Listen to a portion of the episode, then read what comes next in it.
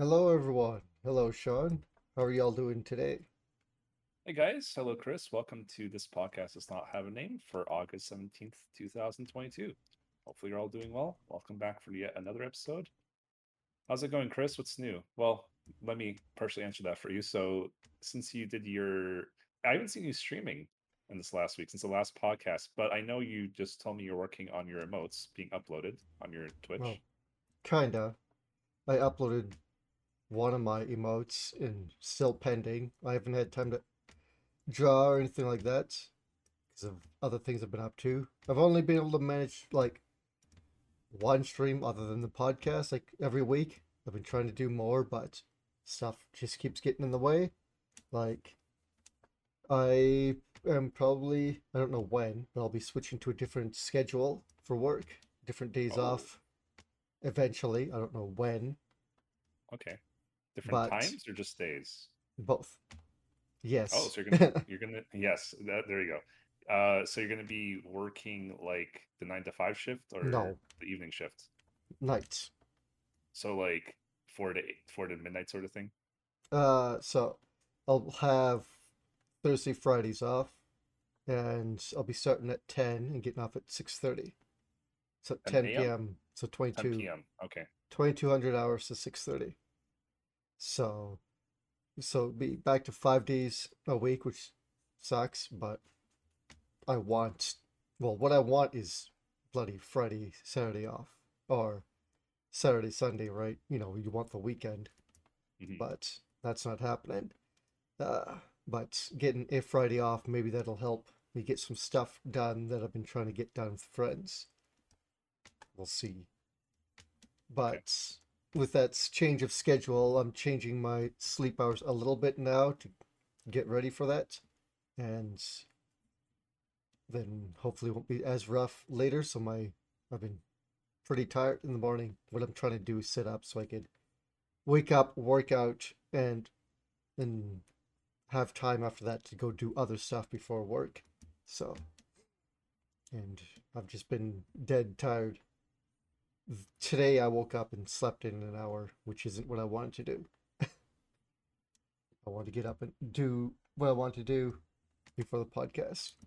Uh, other things I've been up to. I've been reworking my armor on my cosplay. I Okay. tore apart like the you know the pec parts the back like all the white pieces that are not the um, outline i cut those out and redid them so hopefully they look better when i reinsert them in and glue them in so just to get them to kind of pop and look better than they did previously. I wasn't entirely happy with them. So that's was well that and reworking my boots.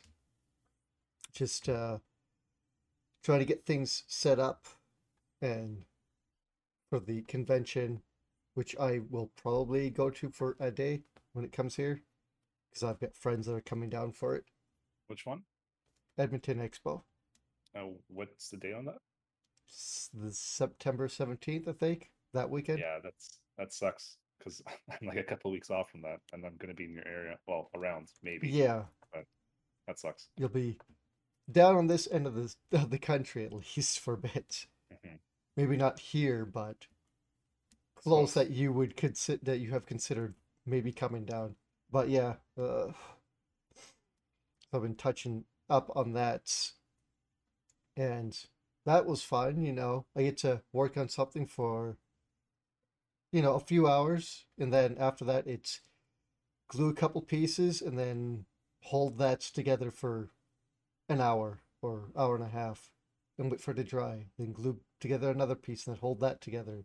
It's my boots. I have to squeeze together the the ends that I'm gluing up and make sure that it actually sticks. Basically, while you're doing that, just like sit down and watch something for an hour and a half or Yeah, something. I went upstairs as I was waiting for my boots to dry, and that's ate a sandwich and was watching a Boundary Break on YouTube. The guy, whoever it Boundary is, break. uh, that's what he names the series. I don't remember the the YouTuber's name. I'm sure if you looked it up quickly, you could get his name. It's like, uh, but he does uh, a series called Boundary Break, where he basically takes programs like more likely through emulation and kind of no clips his way around uh, around games, and he also does 2D games. So however it is that he does it in those, and he goes looking for secrets and you know how they do the 3D models and stuff like that, like like you know clipping into 3D ge- geometry and see what's over here and that. The one that got me watching his stuff was actually in Stray, showing like what what the NPCs are up to when the camera's not focused on them, on the NPCs and stuff. So it is a very interesting series to see what developers do uh, here and there to get around, you know, saving resources or, you know, teleporting characters or what happens to player models when the camera's not focused on them. You know how often the uh, character models will teleport during cutscenes and stuff like that. Yeah. So it's pretty interesting stories I like.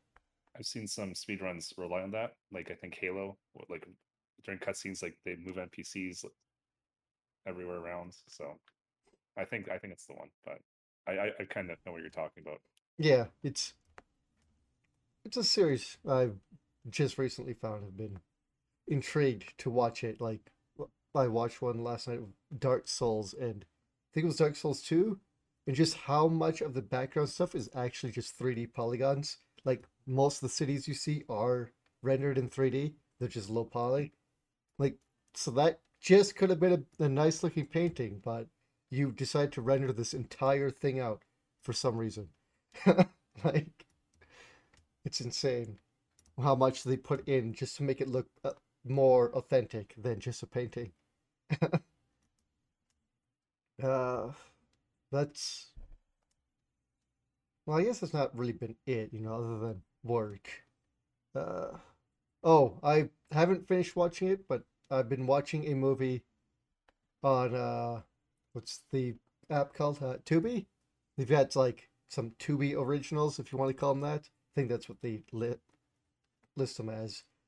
But this one bad good movie called uh, Shark Side of the Moon. Oh no. about sharks on the moon. Yeah.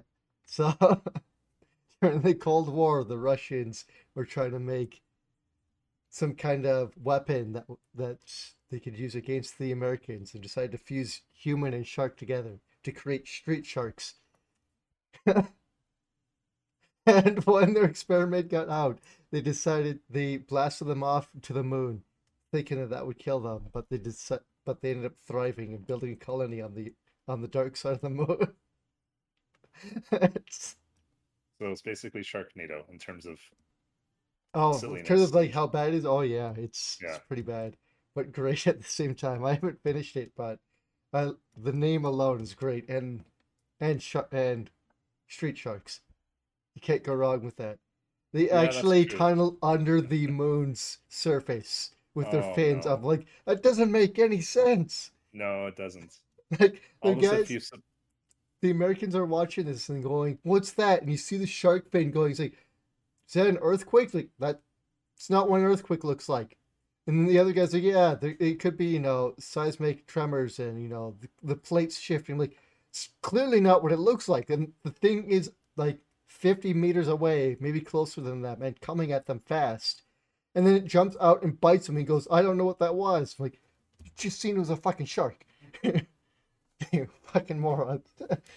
so it's basically like Tremors, Yeah, the movie. yeah, but it's it's pretty bad and pretty great at the same time. It's one of those bad movies. I need to finish it off. I'm like halfway through. But yeah, it's. I think that's been it. Like we've played a bit more Lunar and get to I guess now we've gotten to our main plot of the story, and we're now going around. Basically, we're going to acquire the rest of the teammates that are going to be with us for the rest of the game, and then make our way to the other dragons to save Luna.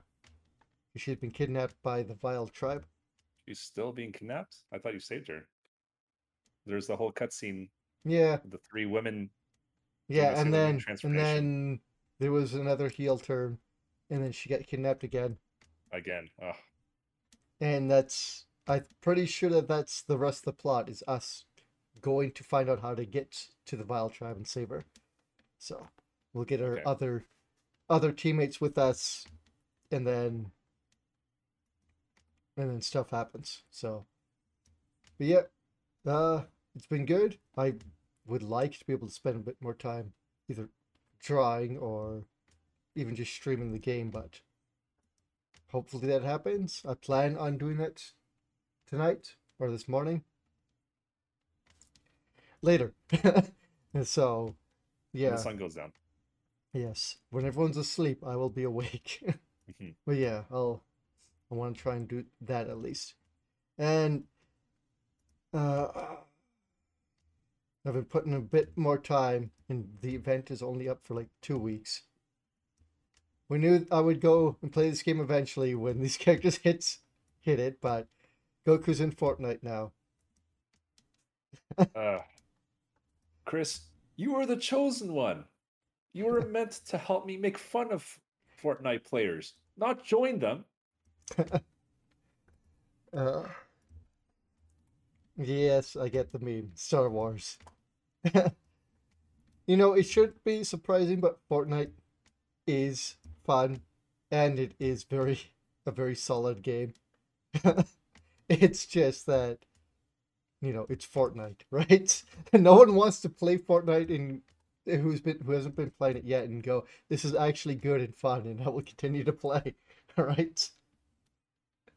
You were supposed to bring balance to the podcast, not leave it in darkness.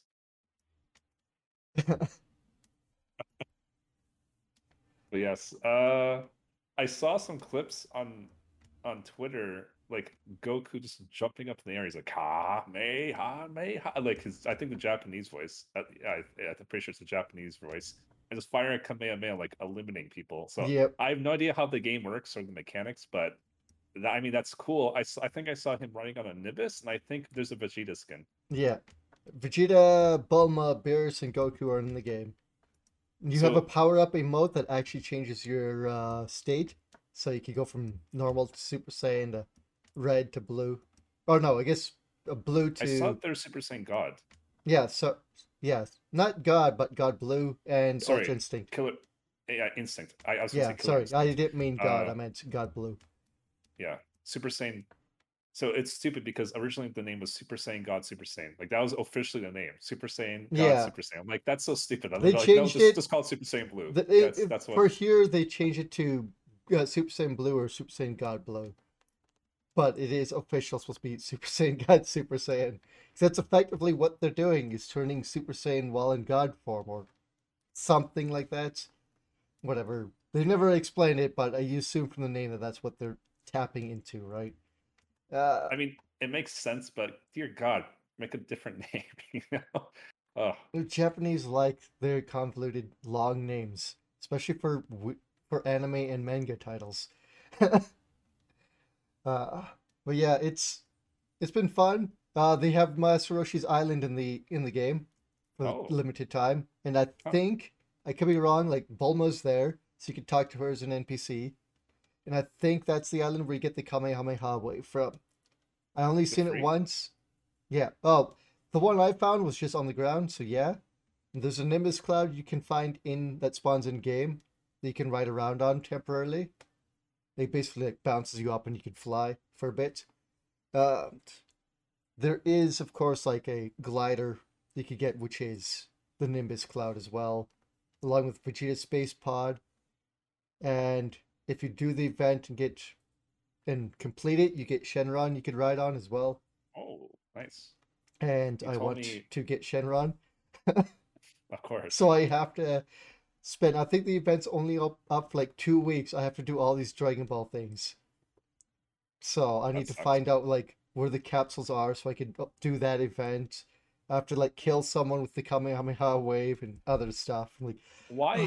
Why is the event two weeks long only? Are are they really trying to bank on FOMO? I don't know. to- I don't know about their other events. There, if I don't know about Fortnite and their other events, if they're always this short or not, because this it may just be because it's this event that's short or like it's a special event, so they only put them up for like two or three weeks. But you know, this isn't. This is running alongside you know their season pass stuff and I think there was one other thing that was running alongside this as well. So they've got a few different things going on, you know. But it being two weeks, that sucks. I don't want it to be that short. But Well, you're gonna have to partition your time correctly and try and get everything done in that case. I mean, just play Fortnite for two weeks and then not play anything else. Ugh, that's terrible. Maybe you should do that on your stream instead I of was- then. It Thinking of doing that because I already grinded a, a few things last night when I was done with Rob. I found out like where I could watch the Dragon Ball episodes for the event thing. So I watched a couple episodes. wait, wait. There's Dragon. There's new Dragon Ball episodes for the event. Like No, not new. So there's there's different things in Fortnite. Like you, you know, they have creative, right? Where people I have can no go. idea. I have no You know when it comes nothing Fortnite. about Fortnite. Okay. Of course, I meant what I said. You were the chosen one. Oh, You're supposed to if, I was supposed to be, not join i- them. if I was supposed to be the chosen one, I fell off that a long time ago. I've been watching Fortnite content on YouTube for a long time, so I know a lot about Fortnite without actually playing Fortnite. I know literally nothing except there's. I, I know some licenses are in the game. Like I know Rick and Morty is in the game. I know Darth Vader's in the game. I know Yeah. Spider Man. That's all I know. I know there's some certain characters. That's it. That's Okay. literally all I know. Well, there's a whole shit ton of characters. Indiana Jones is in the game apparently. You Huh. get his skin. Um, but yeah, you know, obviously a lot of characters, whatever. But there's a creative mode where you can make your own kind of maps, yada yada, right? Make your own little game modes. And Fortnite has a bunch of ones that they've made themselves. Like I think there's an Among Us uh, version. We can't play that. I don't remember what it's called. We might have talked about it in the podcast or off the podcast. I don't remember. Uh, maybe I talked about it with Rob at some point. Can't remember. But there's that, you know, whole bunch of different modes, and the one little room that you could go into that has different servers or different lobbies is basically a big screen where they show whatever's whatever they want on there. And right now it's Dragon Ball episodes. So you jump into this lobby, watch, you know, Dragon Ball episodes from Super, and it was part of like the event to like watch one or two episodes. So I just watched a couple episodes of the English dub of Dragon Ball Super, and then was like, okay, I'm done, and I left. it is funny doing the emotes with like Bulma and uh, Batman fusing together. There's a fusion emote, and people can join you in the emote. I was wondering about that because I uh, there's a Twitter and I saw Naruto and Goku joining. I'm like, no way, that's not real. I mean, thought they, was I thought that was a troll. I didn't know that was a real thing. Yeah, that's an emote based. There's a couple emotes Oh. in the game where one person will activate and then you walk up and hit the interact button. Like there's a hug emote, so I, you know, I hugged it out with Deadpool when I was Goku. it's, it's just silly. It's it doesn't get any less funny when you're running around and you see Goku or Beerus with the fucking rock, uh, fucking AK-47 shooting down people. Wait, Beerus is in the game too. Oh yeah, Beerus, Bulma, Vegeta, Goku. Did he buy all of them? Yes, of course I did. I like I like I like the small hesitation. You're like, do I tell the truth or do Oh. I just ignore the question? Of course I did. It cost. I had to spend like seventy dollars. Oh my god. It was really? sixty. It was about sixty bucks, I think, Canadian for all of them. So I've got like, ex- of course, extra fucking coins now. But Oh my god. it's the way it is. Because I bought the two packs of characters, and then they had a little extra pack that had emotes in that, and little backpack stuff. Because I wanted the Master Roshi turtle shell, to and stuff. So I'm like, well, of course I'm gonna buy all this. Here we go. Well, when you said your Dragon Ball mark, I know you took it to Fortnite level. So I'll You know- that way. Yes, but then I thought it was too funny nuts too, and I really wanted to to see this. So, and my Twitter feed and YouTube has just been Dragon Ball Fortnite, mostly Twitter because people could just post a fucking GIF on there, right? so, yeah, I've been loving it. There was an animation I seen that I posted. If you look at my Twitter, it might be near the top of what I liked. It's of uh, Whis talking to uh, Beerus, and Beerus is just gunning down people that with machine gun. I didn't see that. I saw like a nine second animation that someone made. I uh like an like a, like a like they actually like drew it. Yeah, if that was near the top, that would have been it. Like a oh Whis that wasn't. I Whis didn't see it from you. I saw it from someone else. Oh, okay. But, yeah. But Let's yeah, see. I've been doing that playing Fortnite. And then I told you Oh yeah, on I. I told Yeah. you on your uh, on your stream I've been playing Fortnite before the event came out, and then everyone else in your chat's like, "Yeah, Fortnite's pretty good. Just don't do build mode." Yeah, so, you, you said you said you got you said you won your very first match and you're like got like nine kills or something. yeah, I was playing duels with Rob, and Nice. we we won our first match. How did that work out? How how did you get? How did we luck? I guess I don't know. Maybe we're just up against a bunch of bunch of bots. I don't know how much Hmm. because Oh, they've got bots the? Yeah, there's bots in the game, like Oh, okay. NPCs that walk around, but I don't know how many or how it works if there are bot players or not. I do not know for sure. Interesting. So, but yeah, I've been, as I said, it shouldn't be surprising, but it is fun and very solid game. It's just, I think the more, the more fun of it for me is seeing, is seeing uh, licensed characters run around with guns that shouldn't have guns and gun each other down. It's funny when I'm running around. I'm like, Beerus is in the top of this building. Go shoot him down. I'll get. up with it. We should try and flank him. I mean, uh, how do they explain Drake? Any Dragon Ball character that's well, maybe not Bulma, but how do you explain the rest like being affected by bullets? Yes, because Go bullets don't affect Goku; they bounce off him, even when he was a small child. Yes. and remember, remember Raditz when he comes to Earth, sh- farming with a shotgun? Yeah, But and, and they've they've like x like I, millions and millions of times their power level has increased. So like it makes no sense. Goku and the rest should never be eliminated by guns. The only way they should be eliminated is the Kamehameha wave, right? yeah. I assume that maybe this is some kind of well, obviously it's some kind of game, so they.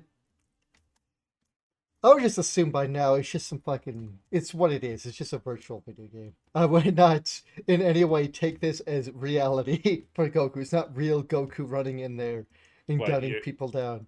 You're telling me this is not the real Goku? No, it is not Damn real it. Goku. If you you couldn't it. tell. I could not tell actually.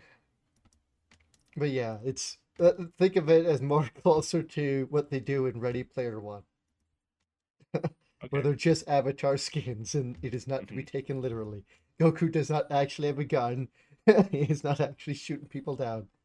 Quick question. I know Batman's in the game. Is Mhm. Superman in the game? Oh yeah, Superman's in. Oh God. So I played a match get- with Soups. So we can actually get the answer to the question: Goku versus Superman. Yes, we could. but I think that would boil down to not their power levels, but uh, who has the golden guns. But officially, like who's like better? like in real life, I think this is the first opportunity that they've ever shared the same media. Right? I can't think of anything else. Like Other fan than- drawings don't Other count. than fan obviously. stuff, yeah, this is, I guess, official. Big air quotes on that. this is how we'll do the Ultimate Showdown. yes, of Ultimate Destiny.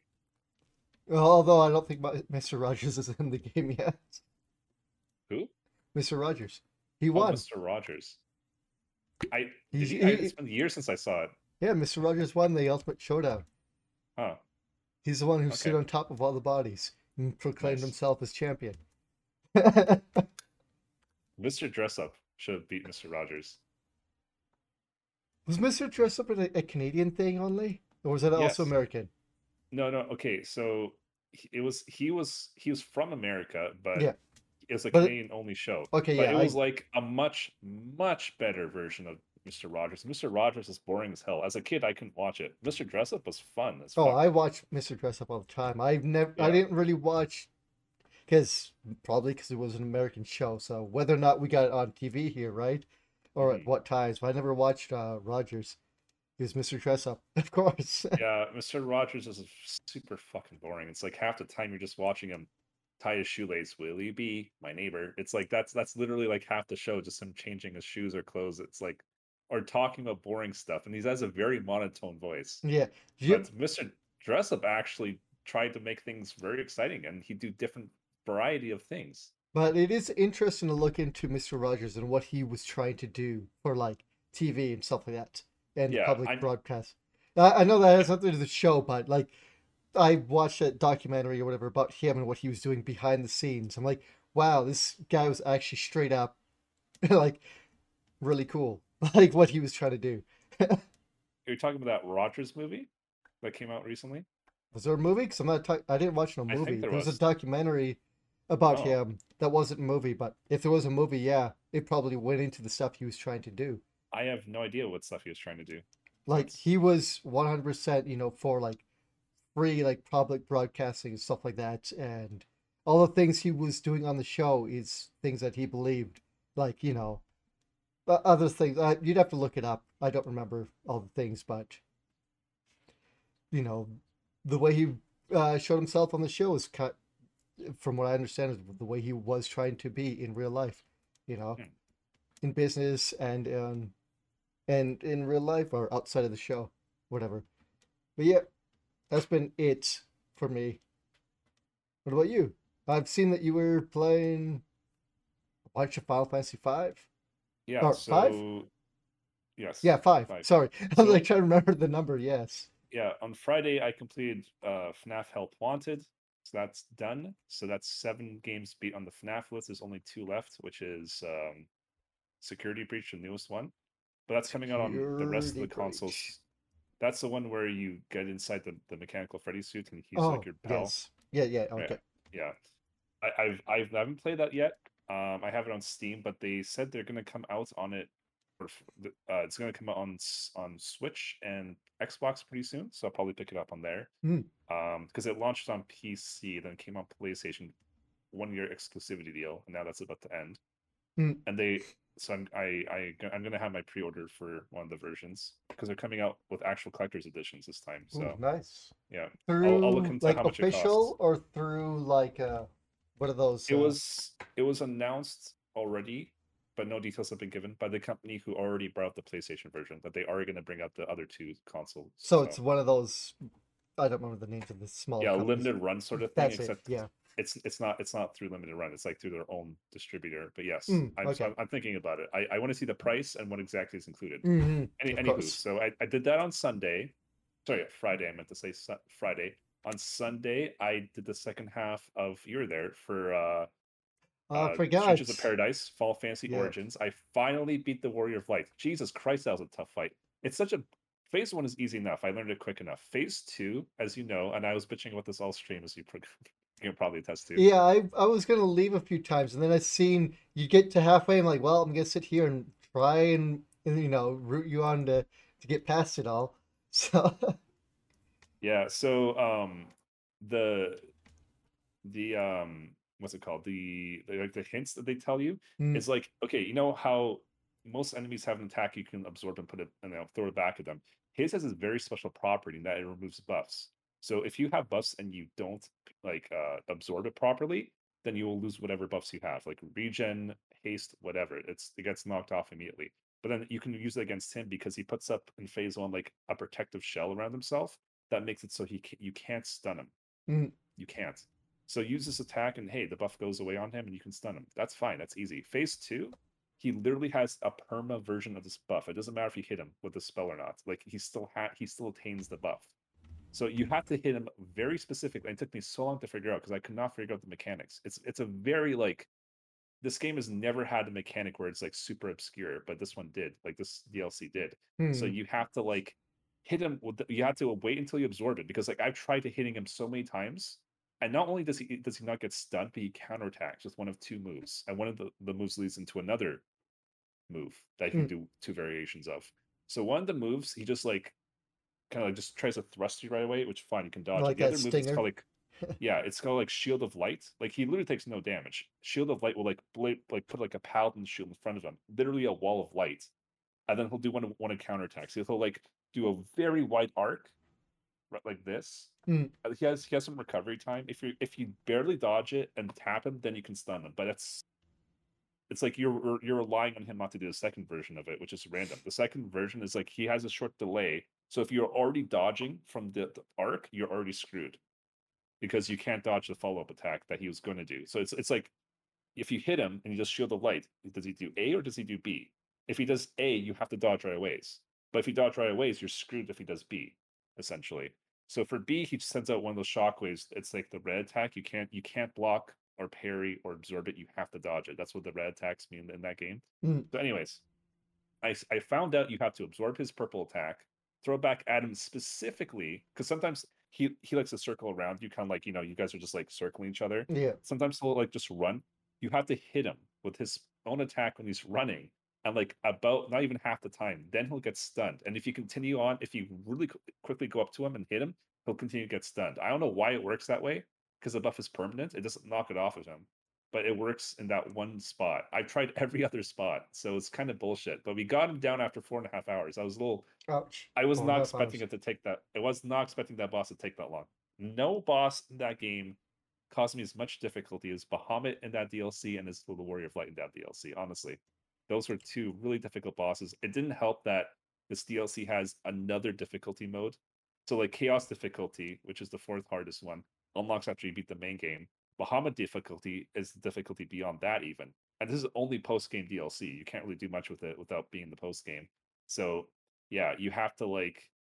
It was not a good DLC. Like the, the boss fights were fine, but everything else about the DLC I didn't really like too much, to be honest. I I, I hope the next two are going to be better than this. Hopefully, they're like more like, you know, like storyline DLC. Well, I guess this, this is technically storyline DLC. Yeah, I'm Hmm. not trying to spoil the the game for you, Chris, because I know you said you had you expressed interest to play through it eventually. Yeah, But possibly. this game, this game, it, it's it's not really too much of a spoiler. But like I was like throughout the whole campaign, you kind of know this game kind of goes through the Final Fantasy story, like more or less, Mm. not in the correct order. But I was like, where's Bahamut? So this game explains that he was a god and he came kind of like the strangers that he came to this land, and it's actually the strangers that convinced Bahamut to give the Warriors of Light the boon, like the like the class upgrade boon. That was Jack's idea to make them even stronger, so he could defeat them, and like Let's see. kind of like so we find out that Bahamut was like, "Ooh, so you mean to tell me you want to give a boon to your enemies? So Very well." why does Bahamut want rat tails? Is it just the So- challenge to prove that they are strong enough? Is that would that be the reason why?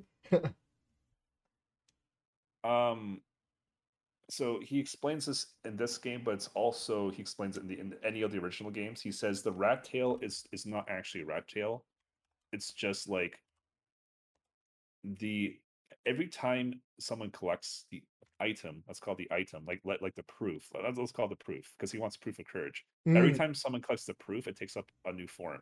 yeah, And this time, it just so happened to take up the form of a rat tail. I It was a random thing, I think. Had nothing to do with anything. Okay. I was just wondering if it's just proof or for some reason he needed the rat tail or whatever. So Yeah.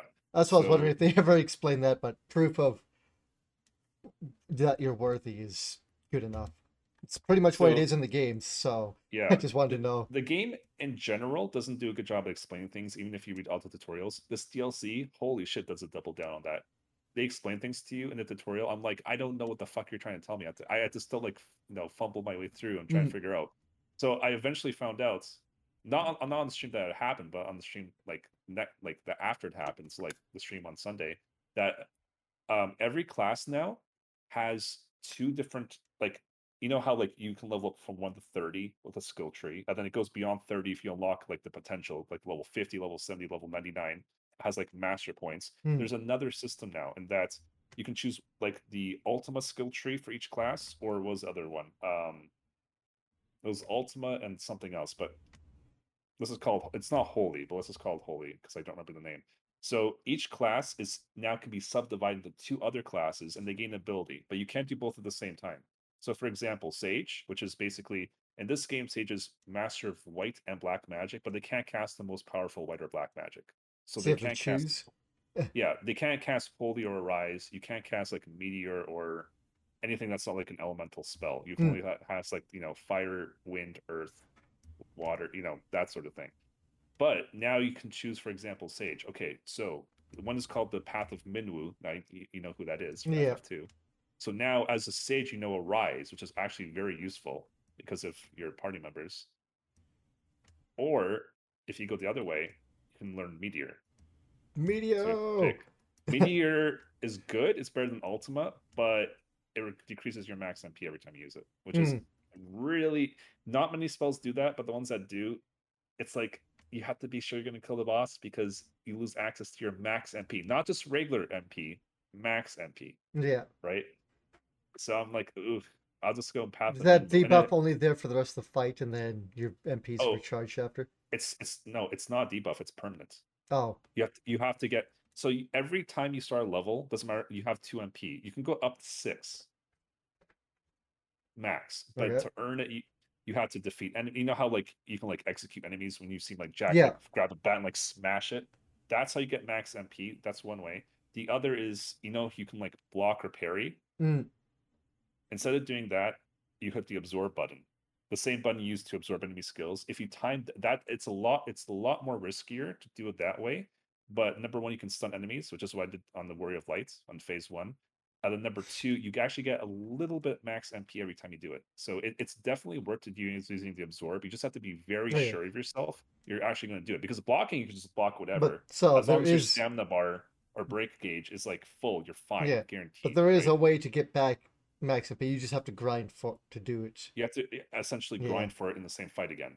So Mm. it, it's yeah, you can cast meteor, but you're really gonna fucking pay the Yeah, price. It's like yeah, and you only have five potions, and every time one of your party members go down, it takes a potion to get them up. And the only other way is the white mage spell to Mm, get them up. So I'm like, I can't overlook the fact that I can use all my potions on myself, guaranteed, as long as I can get an arise or raise up. yeah. If, you have to worry about that if you're in a multi-character fight, but against the Warrior of Light, it's all all on you. So the Warrior of Light, for whatever reason, well, I guess it makes sense because of the story, which I won't spoil Yeah, for yeah. you, but it's a one-on-one fight, so you don't have your companions. yeah, yeah. I So- seen I seen that, and I was like, for a trial, it makes sense. But in terms of story, like for the actual FF1 story, like where'd the other companions go? I assume that they maybe mentioned that, but I'll see about that at some I point, will. maybe. I really want to. I would love to tell you, but I'm not going to. But man, I can't wait to s- discuss it with you because it's actually, as I said, the the plot of the base game was complete horseshit until the last two missions. Yeah, as you That's when, said. that's when all the good stuff happens, and I can't wait to talk to you because it all makes sense. It all it finally makes sense. It makes the whole It's playthrough a worth it. galaxy brain. Oh my god. yes, exactly. But I will say one thing that I wish I knew from the very get go is that whenever you know the loading screens, they have a little bit of text like, "Hey, you're going to dimension six, and they talk about a little bit about this dimension. So every time they talk about dimension, they're talking about a different Final Fantasy game, and the number is associated with the game. So if they talk about dimension ten, they're talking about Final Fantasy ten in this universe. okay. I did not know that off the bat. I thought I'm just reading this tooltip on the first level. Okay, they're talking about dimension one. Okay, cool. Dimension five is next. Okay, I thought it was just random gibberish, but they're actually talking about the other Final Fantasy games. So I wish I knew that before going into it, because then I would actually understand what they're talking about. Because as soon as I realized that, it was a little bit too late. It was like towards like the end of the game, because Dimension Six, you're on the floating continent. Hmm. The, the, the three god I see. statues. Right, because a lot of the I'm time like- you're going through these dimensions or whatever, right? And you're thinking, oh, well, this is just the trials from FF1. You know, we go here, we do this, and then we end up in some mechanical structure. That's FF1, right? And a lot of that stuff, you're like, oh, this looks okay. then when you realize it's supposed to be based off of this game, like, oh, okay, this is this is going in a different direction. I did not think we would be jumping to different crystals or worlds or whatever you want to call it, right? Or whatever it is that in the story they explain it, right? So, so Remember- like, why did yeah. you end up on the floating continent? Is that actually part of the plot? I assume yes. Um, You have to say why. visit- Yeah. The all the locations you visit, except for like the ones in your own universe, it's just like random. Okay, It's- so It's it. There's no significance. If Okay, anything, it's okay. just an Easter egg. Like they have to pick if a anything, it's like a each game, right? like maybe it's an Easter egg, or if they want to say in terms of the game, it's some t- form of crystal corruption, and you're viewing an uh, a segment of this world, but you're not actually there, or whatever. If they For want to write it in, yeah, I'll, I'll I'll use Final Fantasy VII because most people, not not us, but most people will like be most familiar with that game. Mm. most Final Fantasy games. So Dimension Seven. This is not a spoiler, by the way. Dimension Seven. They talk about you are in an underwater research lab, which you are. Mm, But then the more you explore, they're like, oh, and then you listen to the music in the background, and it's like, oh, it's it's like the whole dun dun dun dun dun dun dun dun. Ooh, uh, ooh. So it's like, oh, this is like the friggin' Mako reactor music yeah, the start of the game. And then you look at your surroundings, it's like, yes, this is like an underwater research facility, but like, oh, it's kind of reminiscent of like the Mako reactor layout as well. If you really look into it, we're like, oh, that's pretty clever actually. So there's stuff like that. Like Mm, each level is its own Easter egg in its own right because you have the background music.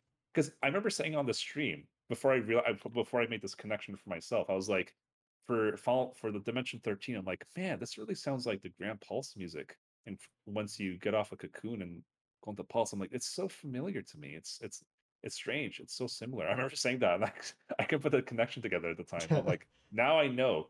So yeah, every music and like the flowing continent music is like dun, dun, dun, dun, dun, dun, and then it's like dun dun dun dun dun dun dun dun dun you know that that that Mm. flowing continent music you know i'm like oh my god that's awesome and then you see the god statues are like oh my god so you know they're not actually the god statues because like spoiler like they're on they're on like really small islands you have to like destroy the statue to, to kill the island off to, yeah, progress. but so it's not is a it's, it's, reference. it's not really that's what i mean it's it's, it's easter eggs that, that's all they are at the end of the day Right? They're there to add in stuff from the other games, but you know, you did say that it's kind of random or just parts of the level. It's not the entire level or whatever. Yeah. I'll have to check that out now, knowing that when I go in, it might make it a little bit more enjoyable for certain games. So look out for certain Easter eggs.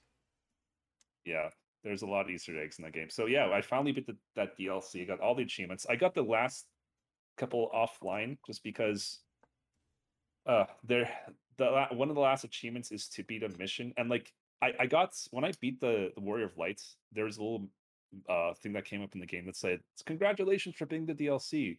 We are hard at work on the next DLC that's due out in, in in fall 2022." I'm like, "Oh, so I guess that's it." But then like I looked at the achievement list, I'm like, I'm missing a couple of achievements. One of them is to to do this one mission that just opened up, and apparently I have to defeat all four Chaos Fiends and then Chaos himself, all on the same life bar essentially. So I'm like, uh, I think I'll just like do that off stream because usually I play the game on the harder difficulty, but this one I'm like, you know what?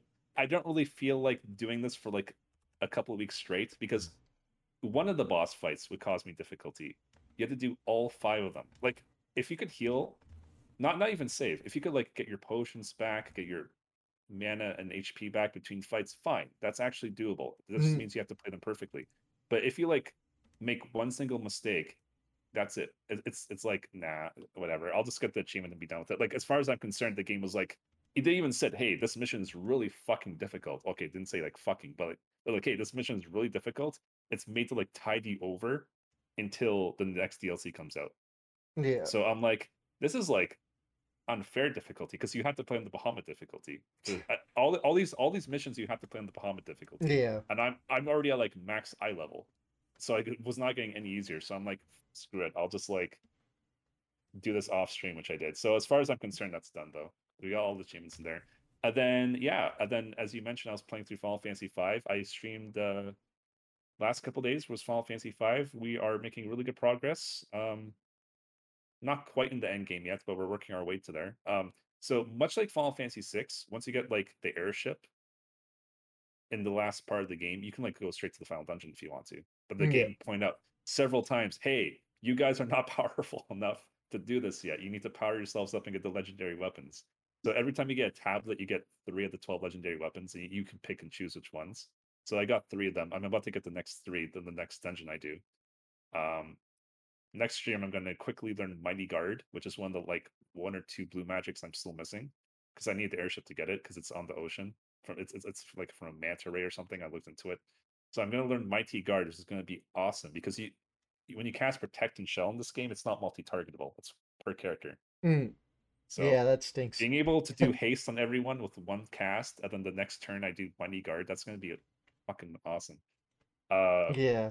I yeah, never so- use like shell and protect unless they do multi yeah, people at some point because you don't want to by the time you cast on all your party members in some games it wears off so you have to recast it again so that's all your white mage is doing is casting guard or your paladin or whoever it is that has that ability right so yeah. I usually cast it on the scripture characters if I do cast it during a boss fight, Mhm. like on a white mage. I think that's a smart thing to do. If I know this this boss is a lot of physical damage, yep, yeah yeah she's getting it. like that Yeah. makes that makes more sense and definitely put on your Mhm. white mage because she's the ones that's going to keep your party alive so Yeah. she needs it and my really powerful combo is complete on Bartz. So, um, he, so he he mastered quite a few jobs. So Ninja lets him dual wield passively. I don't need to waste a slot on that. So a weapon in each hand.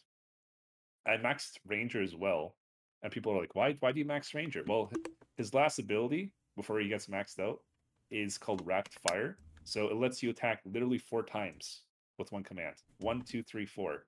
Kind of like the uh, Genji glove. offering. No, I think Genji Glove was only a weapon in each hand, wasn't it? In Final Fantasy Six. Yeah, And that was weapon in each hand. Well, offering was attack four times. I used to. I put that and Genji glove on Sabin, so Yeah, he course. just went like a beast on enemies. You go one, two, three, four, five, six, seven, eight. Of course, I, I, we all did that. But yeah, in Final Fantasy Five, it's actually a command. So now he has that. Uh, added on to the fact that I am almost done mastering Mystic Knight, which is the class that like you spend a turn casting a black magic on your sword, and then the sword gains the properties. So yeah, he's there was like a mechanical boss in this last dungeon. It was like a 30 floor dungeon I did. Uh basically I told Bartz to put Thundaga on his sword. He did. And the next turn I rapid fired. So he, he doesn't even have the ninjas dual wielding for his current setup. Just those other two abilities. One, two, three, four, and the boss Hmm. is almost dead from that one attack. So it's a really powerful combination. It's gonna. I don't want to call it cheese because it's not. I took the time to master all these jobs. No, right? they they put that But- stuff in the game, knowing what kind of broken stuff people could come up with, and Mhm. people come up with other combinations, but they knew what they're doing when they made the game. it's just, you know, that's why they make like the ultimate weapon kind of bosses to try and challenge you for those broken builds. if there are some of those super weapons in this game, I think there's at least one, right?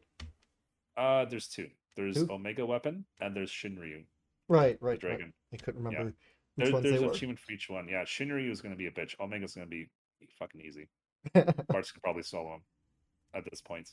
But um, yeah. Uh, what was I going to say? Yeah. So we're making good progress. Um, So you're just getting Minor ready for spoilers. endgame, or you Yeah, are min- in endgame. not quite. I'm we're not in the last dungeon yet. Minor No, but you're, you're been, getting ready uh, for for the end dungeon, so you're Yes. in endgame territory. yes. Um, so I did most of the stuff on the third world that we have access to right now, except for a couple dungeons. Hmm. One of them is going to give me a tablet, and then the next is going to transform. I, I don't know, like I forget how you get the how you get the submarine back, but we do this dungeon. It's a one shot dungeon, and you get. I think the submarine gets incorporated into the airship, so you can go underwater again in the third world.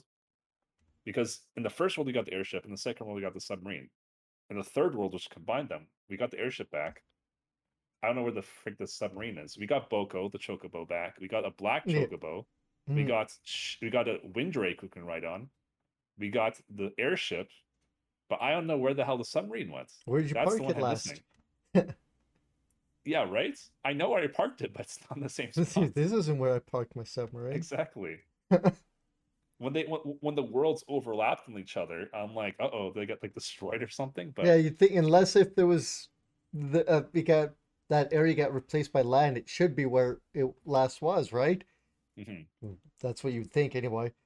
but yeah, um, I asked so- um in Strangers of Paradise. So, do your characters get special abilities for their classes? yes. So, Each class has a, what does monk get? ability. So there's pugilists, and then there's monk. I don't remember to be honest. I max those out pretty quickly. So th so you what you're telling me is there's no suplex and no aura bolt. no, so I can't Kamehameha my way through the levels. No, Or suplex my way to Godhood. I I know the pugilist. Let's actually look it up because you got me curious now. Um, Strangers of Paradise, uh, pugilists. I I want to see what they get actually because like they all have a unique ability. You can put like uh, the special ability button is the same on every character, obviously. But um, yeah. So what do they get? What do they get? Uh, this website sucks. Doesn't say anything. Like their passive, probably, unless they changed it, I would think would be like unarmored and they get a strength buff. Possibly, but what else would they get? You know? hmm Usually it's melee attack and monk is chakra. Like self heal, so like mantra or whatever they call it in FF6. do they have mantra in this game? I don't. I I didn't. I maxed them out pretty quickly, honestly. So I, I that's why they're not really. In, and you're not a big character person for like running monk. You'll run different characters of unlike me. well, monk was actually really fun because you felt you felt very agile, like and then like go on the other side. Like it was actually really fun. Plus, Well, yeah, but the- you for you, you'll max those up fast, whatever, and then move on to the class that you're actually gonna stick with for a long time, right? Yeah, So- but the whole reason I didn't do that um sooner was because one of your two starting companions starts at the uh, starts as a pugilist and eventually can become a monk themselves. So I'm like, Yeah, Well, I understand. I you don't don't, wanna, like- double up. I don't want to like double dip, right? Yeah. So let me like actually um Oh, I was just wondering because Yeah. I didn't see any gifs or anything like that of Jack suplexing people. So I'm like, well, I don't think suplex is in the game. Unfortunately, no, I can I can report it's not. It's not in the game. And they're so how come Square's cowards of putting suplex back in the game? Okay, I found it. Uh, it's called. So this is a pugilist. Explosive fist. Deliver a weightly striking blow. Hold ability to continue the assault, slowly increasing the number of attacks made. Exactly. It's basically it's, it's that's that meme. That's pretty much. You're not wrong. Uh, let me see what monk is really quick, and then because now I'm curious because like you would think the the lesser uh, class would carry on with that special abilities, but no. That's yeah, or make it better or something like that, right? It's not the way. Sometimes the, Maybe they'll- things are entirely different. Like they might have changed it to like an eight palm strike or something like that, or whatever, right? Okay, now screw it. Let me just go back. I can't find it. Uh, Strangers of Paradise. yeah, I just thought, you know, different class will have different abilities, and I never looked into any of them. So, since Monk's my favorite, and I Yeah. never asked you off off stream. Oh shit, you're right.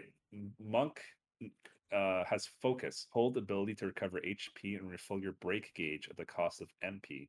In addition, sustaining this ability long enough will also grant you a temporary increase in the amount of break damage dealt to enemies. That's like Hmm. the uh, in Dark Souls break damage kind of translates into the uh, the This is gauge.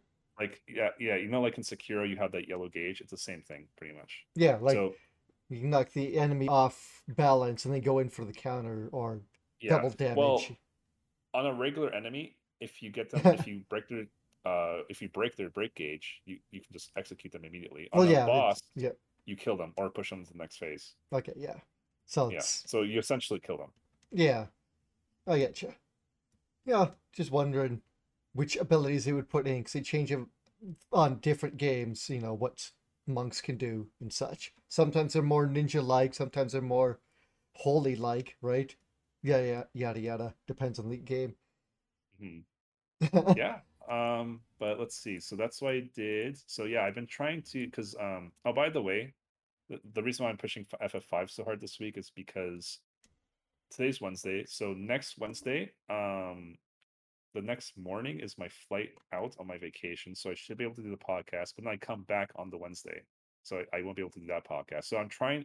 I'm not. I'm not rushing it. I'm still taking my time. I'm not changing anything, but I'm trying to get FF5 done before I go on vacation. So when I mm. come back, I can focus on FF7 remake, which I am really, really wanting to play. Because as you know, Chris, I've been waiting for this game to come out on not Steam, sorry, not Epic and not PlayStation for quite a while now. Yeah. So I'm really anxious to play this. Uh, that's going to be a lot of fun. Uh, yeah, so I really want to play through that and stream it because actually I had one of my buddies buy the game for me, so I'm kind of obliged to stream it now. So yeah, I was not planning on buying it, but they bought it for me at full price like Well, the day it came out. So After you've done that, you'll have to play uh, First Soldier. and get the story of that. oh god, isn't that like the the battle royale one? or am I Yeah, it's the battle else? royale. Oh. There better not be story in that. I'll, I'll Yeah, be pissed. we we haven't played FF7 remake. I've been I have solely said I will not I personally will not play it till it's 100% complete. I already know what happens in it. I've watched streams of the game, you know. Uh, Mhm. I haven't seen the Yuffie DLC yet, but I'm not afraid to have that spoiled because it's different from actually playing the game. Because then I can Right. Screw around and fart around with everything in like I do in games anyway. But you know, I'm waiting personally till it's 100% complete. And you were like, yeah, but no, like it depends on you. So, and I since mean- since you were since you were gifted it, you're like, well, now I'm definitely gonna play it now. Exactly, So- exactly. I was like, let me put it on my Steam wish list. The, Yeah. the day they announced You were kind And of then- on the same thing as me, but also not. You're not as as uh, what do you call it? Steadfast, and I'm waiting till it's 100% complete. Whereas if I was to buy it cheap or gifted to me, or whatever, right? I'd still wait till it's complete because I'm waiting. I want the complete story to go all at once. for me, I know what's going to happen. I'm Yeah. actually, I already looked into the. No, sorry, not for the plot. I mean for myself. I know what's going to happen for myself. I know there's a hard mode, and you have to beat it for one of the achievements, but you Mm. can't start the game in hard mode. So I'm gonna play the, the game normally once, and then I'm gonna Well, go you like, could download someone's save file no, and then just start the game on hard mode. no, no, that's all right. Uh, I'm gonna play through the game once, and then I'll take a little bit of a break, and I'll come back to it at some point, like within this year, of course. But I just don't want to do like normal playthrough and hard playthrough right away on stream. I'm gonna like put a You game or want two to- in between Yeah, there. put a break in between. Yeah. Yeah. So I think that's a smart thing to do. Um, but yeah, I'm still looking forward to it. And then uh, I'm, I'm I don't know what the game next Final Fantasy game I'll play is after that. I'm either gonna play seven because I'm you know playing seven remake, or I'm gonna go back. I think this is what I'm leaning towards and play 10-2 because I did start that on stream. But as we all know, Chris, 10-2 is a bitch to 100% in a single playthrough. It's much easier if you do New Game Plus, but a lot of guides are wrong. And okay, I don't know if you remember this, Chris. This is back Mhm. when uh, I uh, I don't think we, I don't think we were roommates at the time. I think we were just like across the hall from each other. Um, do you remember going in, in Saskatoon to I, I forget the name of the mall, but we we I, I drove us to the mall, and then we picked up our brand new copies Oh, that just like came out of to 10-2 Like for downtown. PlayStation 2 and then the guy I remember how we were like good friends with that manager. I think his name is also Sean. He's like, okay, well, there's like the the regular guide, or you can get the collector's edition of the official guide.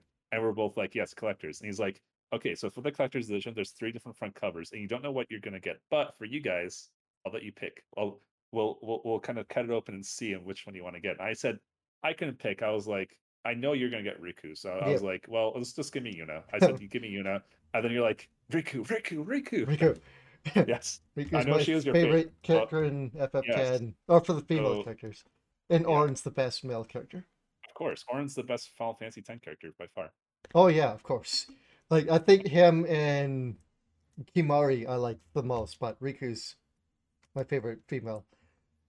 She's the Oh, only one yes. I care about. So I'm gonna when I go and take this trip, I'm actually gonna go for a cousin's wedding. I'm gonna stay with my mom for a week because I haven't seen her for like before COVID times. Mm, I'm gonna try and find my guide that she still has because uh, she has to still ship a bunch of my stuff. So I'm gonna bring like an empty suitcase, al- al- almost empty, not. 100%, you, want to bring back only- a few some of your stuff. Yes, you can.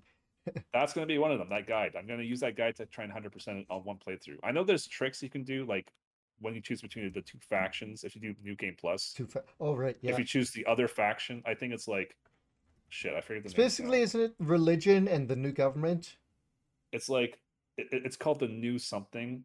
It's like the Youth League, the Youth League, and New Yevon. I think those are. Yeah, New Yevon but basically, it's if you wanted, you know, the government to take over, if you want the religion to take over. This is kind of how I look at it. Religion or government, you know, whatever. But that may not be quite it. But yeah, there's two factions competing in the one city for control of it, I believe. If I'm not mistaken, right? Yeah. but you have to pick and choose which one you want to side with. You have to pick a side. There's no neutrality. Yeah. the, the game the game forces to pick one to progress. So you pick one, but th- there's small tricks here and there. That's just one of them. So if you Hmm. do New Game Plus and make the other opposite choice, it counts as an additional percent, which is a huge. Oh, okay, so you have to to get 100%. You have to do two playthroughs, and you have to No, side no, no, no, no, no, no, no. Sorry, sorry? you don't have to. You don't have to. I'm just saying that's an alternate way. Oh, It's possible to do it in one playthrough, oh, but this is why. This is remember Final Fantasy X was the first game I I streamed on Twitch. Was it? I was gonna. I, yeah, it was. That's Yeah, the I game I started off on. Yeah, I don't remember. Yeah, I got affiliate really quickly. Yeah, I I, I know you play. You were playing FF10 too. So I was playing FF2 after that, of course, because 100% marathon, right? I had to restart the game a couple times, specifically because, and then there's a website that you can upload your Final Fantasy X save file to. It's not just PC; you can do it on PlayStation or whatever as well. But you, anyways, you upload to the website, and the, and this will tell you exactly what you got and what you didn't get for the percentage. Hmm. So I knew that you can't skip dialogue. If you skip, if you skip any dialogue, it's impossible to get hundred percent. That's weird. So That's weird that they have a very start- trigger there for 100%ing linked to dialogue. Mhm. Usually the Yes. You'd think usually the checks for that would happen afterwards. Right? Cutscene's done, all right, check. Not check during dialogue, you know, however it works, right? That's so, So weird. I uploaded my save file and I found out near the start of the game when you're on the airship with brother, I must have. This is this is a thing in the game. Like sometimes you just press the button to like to open menu or talk to someone. I must have pressed the button at the start of a cutscene or something and skipped brother's first line of dialogue because it Hmm. said line of dialogue I, I skipped during a during a cutscene. I'm like, what? I didn't even know I. I, I must have like perfectly pressed it because I even know I skipped like there was like no like he started talk I didn't hear anything. There was like no subtitles at the bottom that like I barely saw before I pressed the button. There's nothing along those lines. I just I'm like fuck this. I need to restart the game now. So I did and then something similar happened. I'm like okay you know what? That's kind of on me. I should have like been uploading my save file like every five minutes sort of thing. Not really but you know what I mean. Like be like really anal about it and just like upload my save file like every 30 minutes just did I get this did I get this I yeah, if, doing that so so I can't blame the game entirely because I could have used this resource I had, but still, it's still. I was like, I'll get back to this eventually, and unfortunately, I never got back to it. So what I did recently was I went to my FF10 2 save files. I deleted everything, so I'm not tempted to pick up, and I'm going to start again. So got the files are gone. I'm, I'm happy I made that choice. I'm just going to start again. So I think that's the game I'll play after Seven Remake. 10 2. Thank you for coming for coming to my TED talk. But uh, yeah, um, that's what I've been up to. Uh, what else have I been doing? Um, people have been telling me Better Call Saul finally ended. I'm like, wow, I didn't even realize it was still going on. That's like the spin-off of Breaking Bad, which I love Breaking Bad. I'm not sure if you've seen it, Chris, but it's a really good it. show. But yeah, people are saying Better Call Saul just ended. I'm like, wow, like that's crazy. So I might get into that, but uh haven't really been watching too much. I've been watching. Appar- What's been popping up in my YouTube channel was there's official Power Rangers, like officially full episodes on there. I'm like, oh, okay, Yeah, they that's interesting. do like streams a lot of the time going through the like American uh versions of the Power Rangers. They also do upload like ep- episodes and stuff onto YouTube. It makes me want to watch Super Sentai and just like see the difference. You know, Oh yeah, Like, I think I think Tokusatsu or whatever also do that on YouTube. I can't remember for sure, but yeah, because like there are some things I noticed like without even watching the other versions. Like in the American versions, like let's call them Megazords. Okay, let's combine them right away so without anything happening. I know in the Japanese version they're more like, oh look, like the saber tooth tiger is attacking with this like tail laser thing. yeah, Like they're all like individually, and I've seen scenes where like the like Tyrannosaurus like actually fights one on one with the monsters, like just just the Red Mhm. Ranger by himself. Because I saw an episode where what's his name, Griff Grifforzer, whatever Goldar's real name is. yeah. Grifforzer, uh, Goldar, whatever. Goldar and They just call him Scorpina. Gold. Yeah, Yeah, okay. They're like they trapped him in a net, and then Dragozord had to come and pull the net off yeah. the Red there's- Ranger. there's, uh, I'm like, that's so awesome. Why don't like- we get that? like there's lots of scenes, you know, just like the American one where they combine right away because that makes sense. But there's also plenty of episodes where they fight individually for Yeah. reasons. So and it makes sense because it's like think about it it's like why the hell would they have individual swords if all, if i'm not saying this is the case but if all they were good for is, is combining together why just why just like why just not skip a step and start from the big guy because they're all combining anyway so they're useless individually? No they're not useless individually. Despite No, what the it's- american version shows you they can actually fight but Yeah. they combine together to increase their power into tank mode and the megazord mode. It's like okay. And apparently i kind of looked into the wiki for this one. Apparently Ultrazord, like like uh, Megazord, Dragonzord, and uh, Titanus all combined together, was originally the same being until they got split into three separate people or gods or something. Because I in- know the Megazord supposed to represent God or something, right? they Like, all are. I believe it also Dragon Zord. I believe they are all gods, basically. yeah, because they call him Dragon Caesar. I'm like, that's a strange name for Dragon Zord, but okay. Yeah, Uh, they're I, I believe they're all gods or represent representations of God on our plane.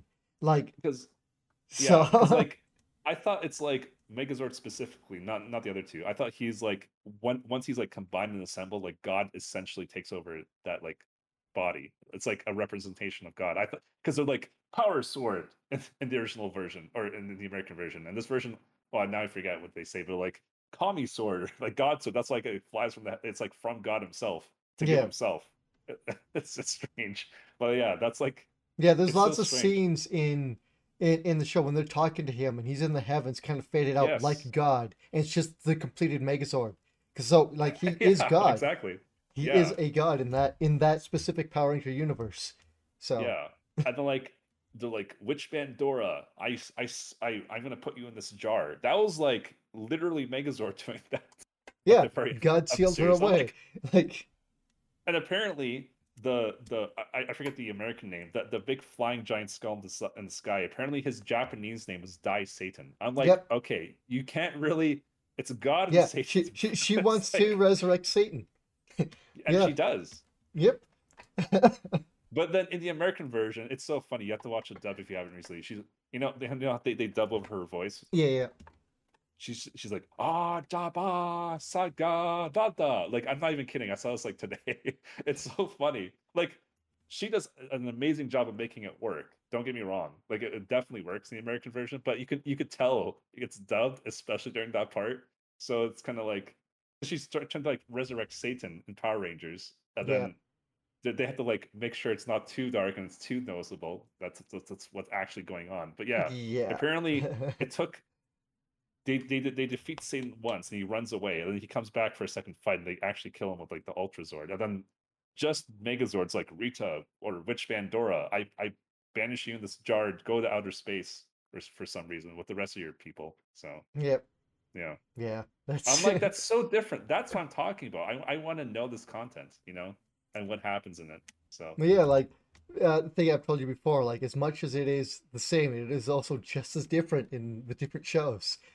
so, like, it is interesting to see what gets changed and what doesn't between them. If, especially if you've seen the American one, like I've seen so much of the Super Sentai that I want to watch all the American ones just to see how different they are. So I've been watching th- here and there. Like I want to watch uh, Time Ranger because my favorite Ranger is in that one. Uh, I guess it would be Quantum Ranger in America, but it's the um, who is it? Uh, Time Fire. So he's basically the American, or not American, the our times like Power Ranger they made to kind of, I guess, fight against the bad guys and be an alternate against the Power Rangers. But he's my favorite, and seeing the American version where he screams uh, Quantum Ranger, like when he does his transformation, it's Quantum Ranger. I'm like, it's not the same as Time Fire. You're not, you're not Time Fire. You're not the same guy. But he's a the guy who played him is a voice actor. oh okay Yeah, kind of like uh, John, Johnny Bo- Johnny I- Yong Bosch Johnny Yong Bosch. Wasn't he the Black Ranger? he was the Black Ranger he, he took over for Zach when they uh when they, when they left yeah or It's what's his real name Quantum Emmanuel Ranger. Jones I think Quantum Ranger actor. Uh, No, Quantum Ranger isn't uh, him. I was talking, yeah, the Black Ranger. yeah, yeah, I know. Yes, it is. Give me a second. Is this who it is? God, I hope I'm not mis misremembering. I might actually be misremembering. Or maybe I got the Quantum Ranger wrong. Anyway, it's. I'd have to look it up. When I find it out, I'll have to tell you who it was. But Okay. yeah, it's uh, it's weird seeing some of the Power Rangers are going. Wait, there's a uh, a really popular voice actor now who who used to be a Power Ranger, and you know stuff like that. Or Yeah, so I've been kind of getting a little nostalgia over that. Uh, if I ever see the original Megazord toy, like like not like the first run, but like you know, like the the, the runs they've had since then, I probably will buy it. Like just, if I random next time I'm, I'm at a con or like a random toy shop and I see that, So I'm you're saying I shouldn't spot. link you the Megazord toys that are on Big Bad Toy Store? Well, I don't know what Big Bad Toy Store is, so It's, it's it's a big online toy store. okay. Depends on the price too. I'm not gonna pay two hundred dollars for it, you know. Then maybe I should show you the Power Ranger toys from. from Well, it shouldn't cost like back in the day. It was expensive, but not two hundred dollars expensive, you know. Yeah, So, but but toys are expensive. I buy lots of expensive toys. I think Megazord could be expensive. Guess it depends on which version of Megazord 2 you get as well. again, I'm not after like first run. That that costs like thousands. No, but you want one where, where they're all separate, right? Yeah. You can combine them. Like, Yes, because that's the toys I used to have. If you remember Superhuman Samurai Cyber Squad, I had all the toys for that. Servo was just like an action figure, but then you had like the three guys combining into like the like the robot, which could like become his armor. mm, And then you had like the the the, the T Rex and the and the and the big airplane that combined together to form like another robot. Or again, they could like do another configuration and break All apart and become Servo's armor. yeah. I love that so much because I and I had I had the Power Ranger. I begged my dad and back in the day for the for the Megazord, and he was like, "No, no, no." And eventually said, "Okay," because you earned it. He's like, "Here you go, son." I'm like, I was so excited, and then it was it was the Megazord from the from the third season, the one the one the one with the dragon. Oh, that one's cool. It's cool. I'm not denying. But you wanted the original. I wanted the original, so I still don't have the original. So you can see why where I'm coming from now. I I am owed that Megazord. I earned it, but my dad didn't know any better. I'm like, I don't want to see him grateful to him, so I will not say anything because I was I was afraid. I was afraid he's gonna take it and like return it and just not give me anything. That was legitimately what I was afraid of. So I'm like, I'll just be happy with what I have. So, but I I want the Megazord now. I'm in the position of life where I can say I want the Megazord, so I want I want it. So, anyways, that's what I've been up to more or less. Yeah, that's that's about it for me. So, wow, we've been talking a lot. I don't think Yeah. we've ever talked in the first half of the podcast this long before. Well, when we get onto certain subjects, we just keep going. So yes. we'll go through a few no- news stories. Uh, we may not go through all of them, or we and such, but we do have a few here. One is just a big news story that's been ongoing. So that's probably a little bit more, mm, I guess, important. But if you want to call it that, we want to jump into into that the whole debacle. Yeah, I'm not even sure where I should start, honestly. Um, so we already talked about a couple weeks or last couple weeks. Um, the whole, you know, we all know Xbox or sorry, Microsoft is trying to acquire Activision Blizzard. hmm And yeah, so um, reports have come out because, you know, they have to kind of not just in the US, but in other countries. I think I don't remember where this came from. Oh, it was Brazil. Brazil's Brazil. Administrative Council of Economic Defense. I don't know why they they're talking about defense when it comes to this sort of thing, but whatever. Um, you know, they're an official uh regulatory body in Brazil apparently. And yeah, so Sony's been raising a stink as we talked about about Microsoft acquiring Call of Duty and everything else associated with that. And it came out in certain documents that they had to present to this council, you know, to kind of like defend their their purchase and like say, you know, Sony's kind of saying this is bad. We disagree, and here's why. It came out that uh yeah, that Sony has been really trying to fight this, like like very heavily, like pretty much not pulling any punches. Um, I, I- Mm. I- like like we talked about this last, like this part specifically last week, didn't we, Chris? I think we did. Last right? week or a couple of weeks ago, because they've been trying to stop the acquisition before. Yeah. So part of this came Okay. out because uh, Brazil, you know, they've been asking questions, yada yada, and they came out and said, when it comes to you know certain games, as to, you know, oh sorry, how how do I say this? Certain games, like we'll say Call of Duty, because PlayStation's trying to say it's an essential game. You can't uh, lock it down to one console, right? Yeah. Uh, so the companies are asking, or Brazil's asking, um, what other games are there in competition with this? Is Call of Duty that important? Yada yada. And yes, Sony did bring up things like you know how much how the sales numbers and stuff like that, right? You know that it's huge, but every other company that came forward and said every single game that Activision Blizzard makes, there is big competition for them and listed off a bunch of games. Sony's the only one who said no, no, no, no. Call of Duty's too important. This game's too important. You can't take them away from us Hmm. which mean- is weird. they do make lots of money, yes, but they're not the only thing in the industry for those types of games. So Sony does have a point in that yes, Call of Duty is like the number one maker of money. Yes, like we no want to say what. I guess I probably wouldn't be too far off with saying seven to eleven million sales per game for Call of Duty, depending on the game. I, I think in their in their height it was almost eleven million. I could be wrong.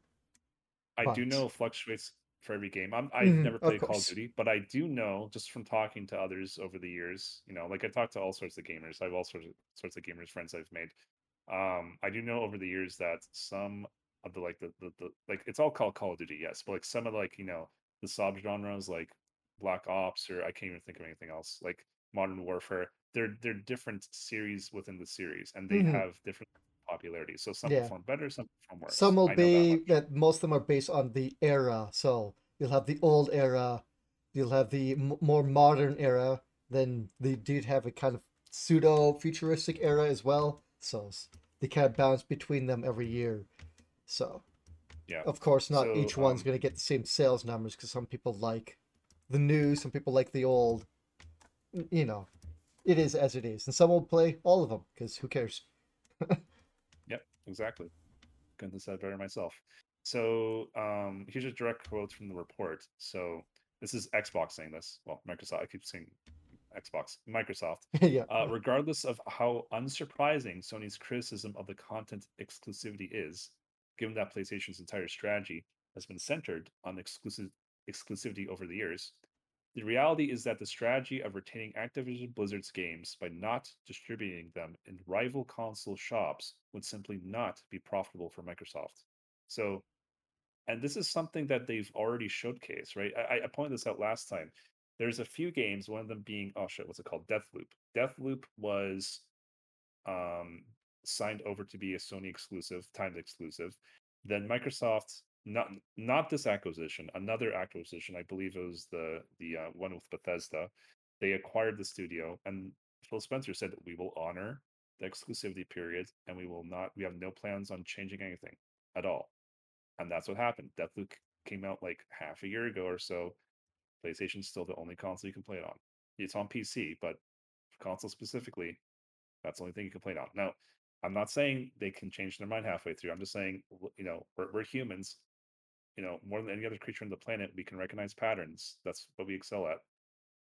Look at this pattern. So far, they've kept true to their word. So, I'm I'm a big believer of take a person's word if they have if if they've like never done otherwise. You know, so uh, I grant this is a company, it's not a person, but still, it's like it makes sense what they're saying because as you said sony's really the only one who's really raising like a big of as fuss as Yeah. they are right they're trying to claim or that all this is going to like they buy it that eventually this the games will become exclusive to only the Xbox and that's it. And Microsoft is like that makes no sense. Uh if you look at these numbers, uh PlayStation on the for the PS4 era and would be Xbox One era, Pla, X or PlayStation outsold the Xbox by over 50 or over I guess Xbox only sold about half as much as the PlayStation consoles. I think is what I'm trying to say. So Mhm. there's twice as many PlayStation 4s out there than there are Xboxes.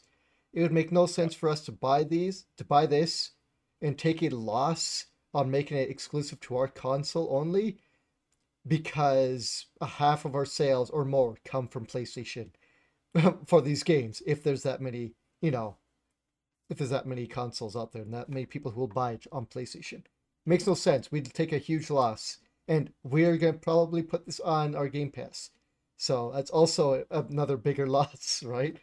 And so And- it, it, yeah. really makes no sense for them to do that. That's what uh, Mi- Microsoft was saying.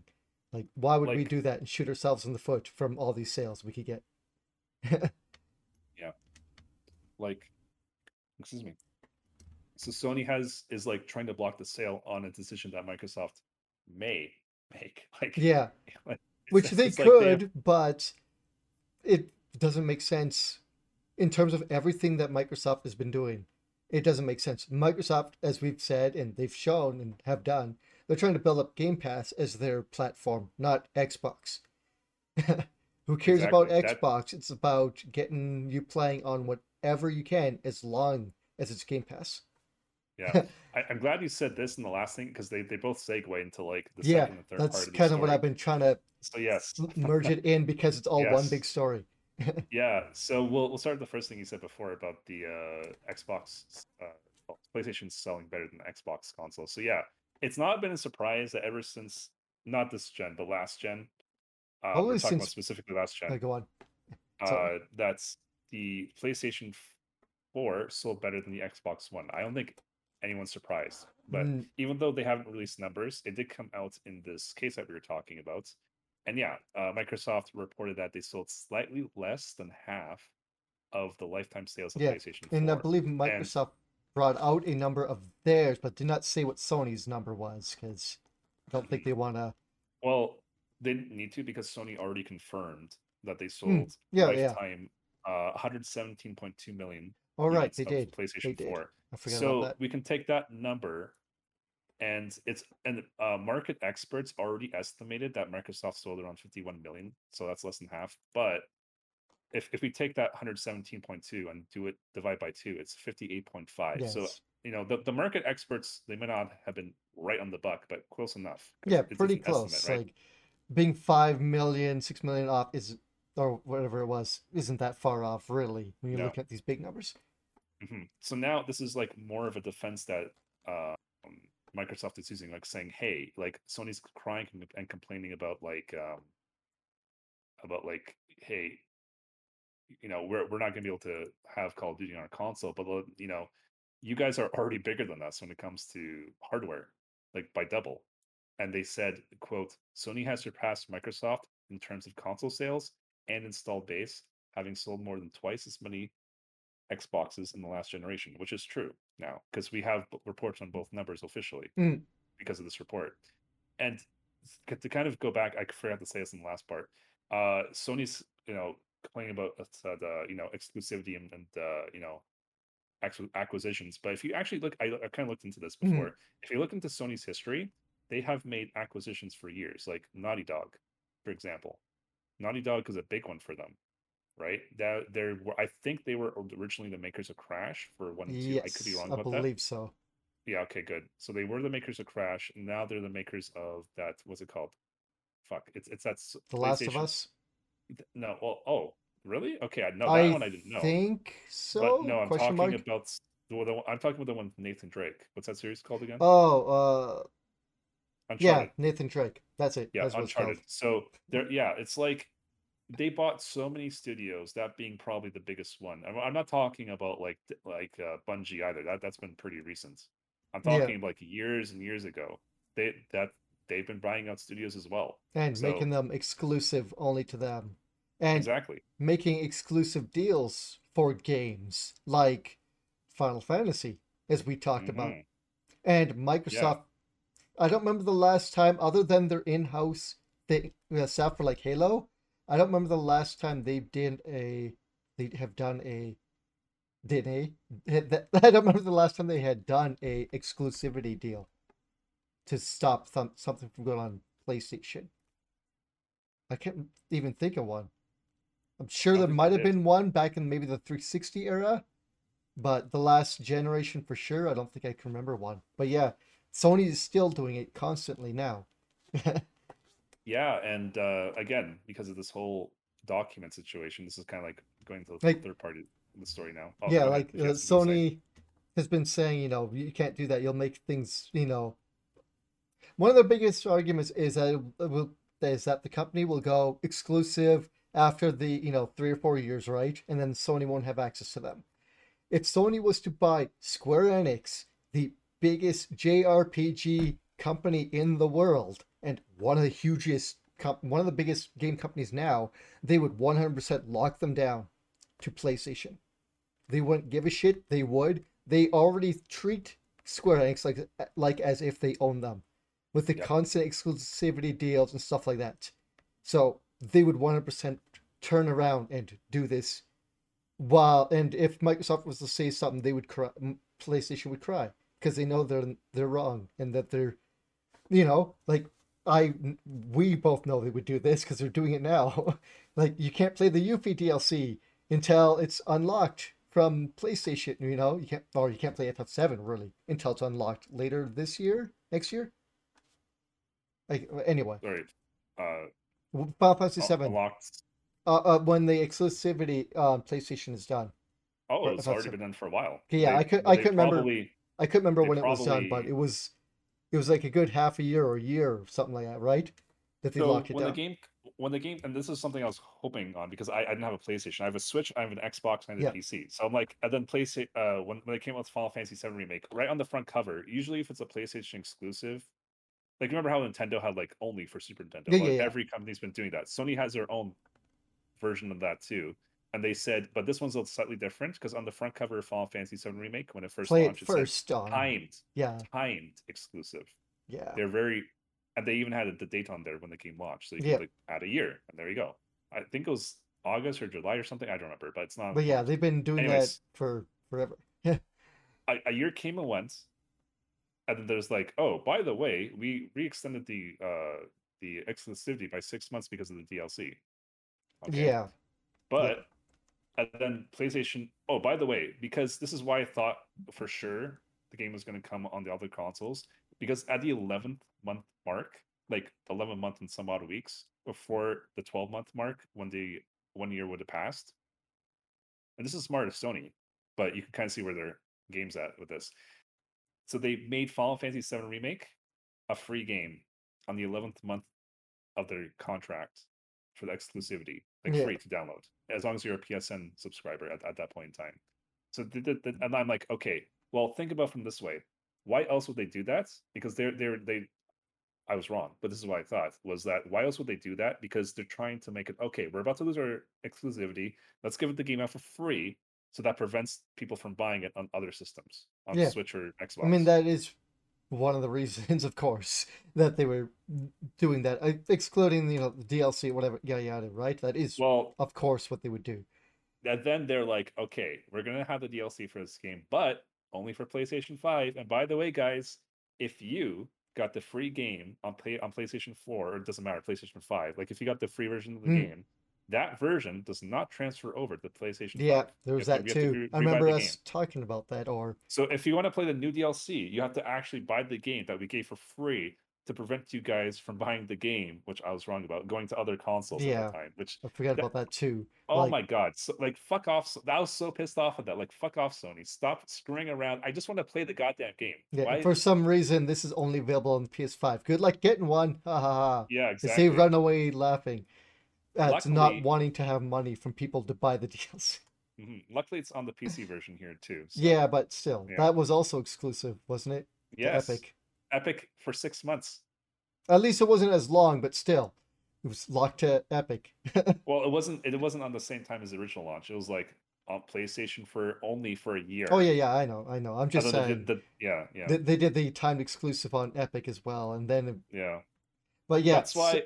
So, I was posting that meme to a friend. I'm like, I'm sure the game will come to something I can play on eventually. And then I, I should I did that pick about like I'll I'll just wait here. And then like just the skeleton in the bench. Yeah. pic, or meme. Yeah. I'm like, this is me. but Yeah. uh this kind of ties into the next well, the third part of the same story that we're talking about. So yeah, um again, this came out in reports, but even before we get to that, um it's recently kind of came out elsewhere, nothing to do with these reports, that Sony is very resentful of having to do kind of like a service to compete with Game Pass. Mm, mhm, They hate, they hate that they, They- had to do this. Like Those dinosaurs don't want to change. They No. like the idea of you going onto the service, paying full price for the game, and that's it. They, I almost feel like that they don't want uh, PlayStation Now and PlayStation Plus to be a thing. They just want people to jump on the store and pay full price. That's it. But they have to adapt to And- times, but they don't want to. and this is why I absolutely hate fanboyism, like in all its forms. Like, oh, I'm an Xbox fan, you're a PlayStation fan, fuck you. Or like, you know, my my sports team is better than your sports team. Like, fuck you. It's like, here's the thing. On the end of the day, as consumers, we are all on the same team. Competition between the these, uh, you know, Sony, PlayStation, Nintendo, it's all healthy for us. We get the benefits of it, and we don't get any downsides for the most part there are you know Final Fantasy VII. This is like one exception I can think of, but for the most part, we're the ones who win from them competing against each other. I don't think we would have the Nintendo service online as it stands in its current form without Game Pass. I don't think we would definitely not have the PlayStation new whatever I Whatever they whatever- revamped it to. what- yeah. whatever whatever the new name is for the new kind of like Game Pass competitor. We would not have that if it wasn't for competition. Mhm. So competition is a good thing for consumers. That's always been the case. Always. So it's like why why are you so not you, but like why is are people like so adamant to defend their favorite console? We all have our favorites, fair enough, but like you don't actually own them. You know, you have no stake in them. They you, you don't work for them. Why are you so adamant about defending them when it, competition's good? You should be happy that I people don't- are I don't winning and losing understand battles. extreme fanboys when it comes to that, but anyway. I I do, and like very briefly, I'm not going to go the whole thing. Very briefly, it's because people see that as part of their core identity, and they don't like to have to like, oh, oh, I, I have con- I have Super Nintendo, Sega Genesis got a game that I really want. Well, fuck you guys. You guys are asshole. You know, it's like because they see Super Nintendo as like they are Super Nintendo, not like an actual Super Nintendo. Like that's part of their core identity. Like I love Super Nintendo. Uh, you know, that's part of who I am. And and I take offense to you getting a game on another system. And so I I I can't understand that. It's like me saying, you know, I'm I'm a huge Dragon Ball fan. Oh, so someone made another shonen anime that's just as popular, One Piece. Well, fuck you, One Piece fans. like, no, I'm like, fucking One Piece is cool too. Look at that, it's different, but you know, it's not gonna overtake my favorite. But Mm. that's cool too. You go do you. I never understood fucking fanboyism. I I, I, can't- also think or that type of fanboyism i mean where you're just so uh, outraged that someone else is doing something else in the same genre or whatever right? Or competing. So dumb. Like when back in the day when stuff uh, showed up on sega and not uh, super nintendo i was like oh that sucks. I kind of want to play that. Hope my friend who has a sega gets it or i could play it on the sega channel. Uh, when i go to visit my friend i was never butthurt about it who cares Do you remember LeVar Burton advertising Of the Sega channel? No, I don't remember him advertising, but I remember Le- LeVar Burton. I was hoping you're just going to end it there and then you continued. Like, oh, That's funny. But uh, anyways, uh, I think when it comes to console specifically, it's, it's the fact that a lot of younger people have are, are consoles owners, and the fact that consoles have always been a major price point, like an uh, well, sorry, a major entry price point, right? So people usually, not always, usually don't own everything. They have to yeah, of course. right? But, you know, I still don't understand, especially now when almost everything is on everything except for the, the console exclusives, which were which are normally ones owned by, you know, Sony will have God of War and uh, Microsoft will have Halo, right? You know, they'll have their in-house exclusives. Nintendo has Mario. You know, other than those, it's almost every console has everything in some way, form, or fashion, right? Yeah. so it- nowadays, it almost doesn't make sense. Back in the day, there were console wars because there was straight up whole series and games that never ever seen the light of day on anything, because you know that's just the way it was. Yeah, whatever. But yeah so yeah uh, like it's so in this report um this is a, a again a direct quote so this is microsoft speaking about sony um sony is resentful of having to compete with microsoft's subscription service indeed microsoft's ability to continue expanding game pass has been obstructed by sony's desire to inhibit such growth Mhm. Sony pays for blocking rights. By the way, this is true. I looked into this. This is a thing that, that, that Sony has done for a while. Sony pays for blocking rights to prevent developers from adding content to Game Pass and other competing subscription services. So basically spending money to tell companies you can't put this on Game Pass for X amount of years or X amount of time. exactly, Same thing as like an exclusivity deal, basically. Not quite, much- but it's one thing if you're Epic and you're saying, "I'm going to pay you money for to only have it on our store for a while." Okay, fine, but it's the Yeah. opposite. That's It- that it really, stinks, that's but just being okay. a prick. It's like we don't even want your game on on our service. We just want to prevent you from putting it on other people's. Yeah, service. yeah. So you know, Sony does this. If we want to put it in that type of view, Sony does this, and every music industry does this with uh, music artists. They Oh. will go out, find music artists, sign them to contracts so that no other company can have them. But they won't do anything with those artists. They'll put out an album a year or have them do shill, uh, shillware, we'll say, uh, shill music wear for movies and trailers, but not actually use them because we can't have Warner Brothers have them. They, they do that all the time in the music industry. And Sony does own music and stuff like that, along with Warner Brothers and some other companies, right? So this being a thing doesn't surprise me because it's very similar. It sounds very similar to that. We'll buy this or pay them off so the other company can't have it for a while. Same thing as exclusivity, but a little different, you know? It's it's all very similar tactics. I hate it.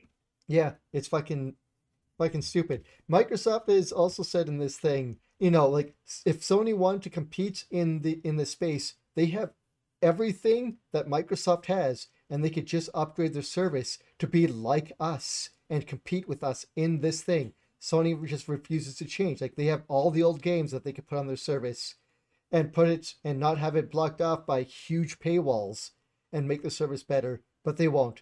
They could have all the first party Sony games appear on PlayStation Plus day one, just like Microsoft does.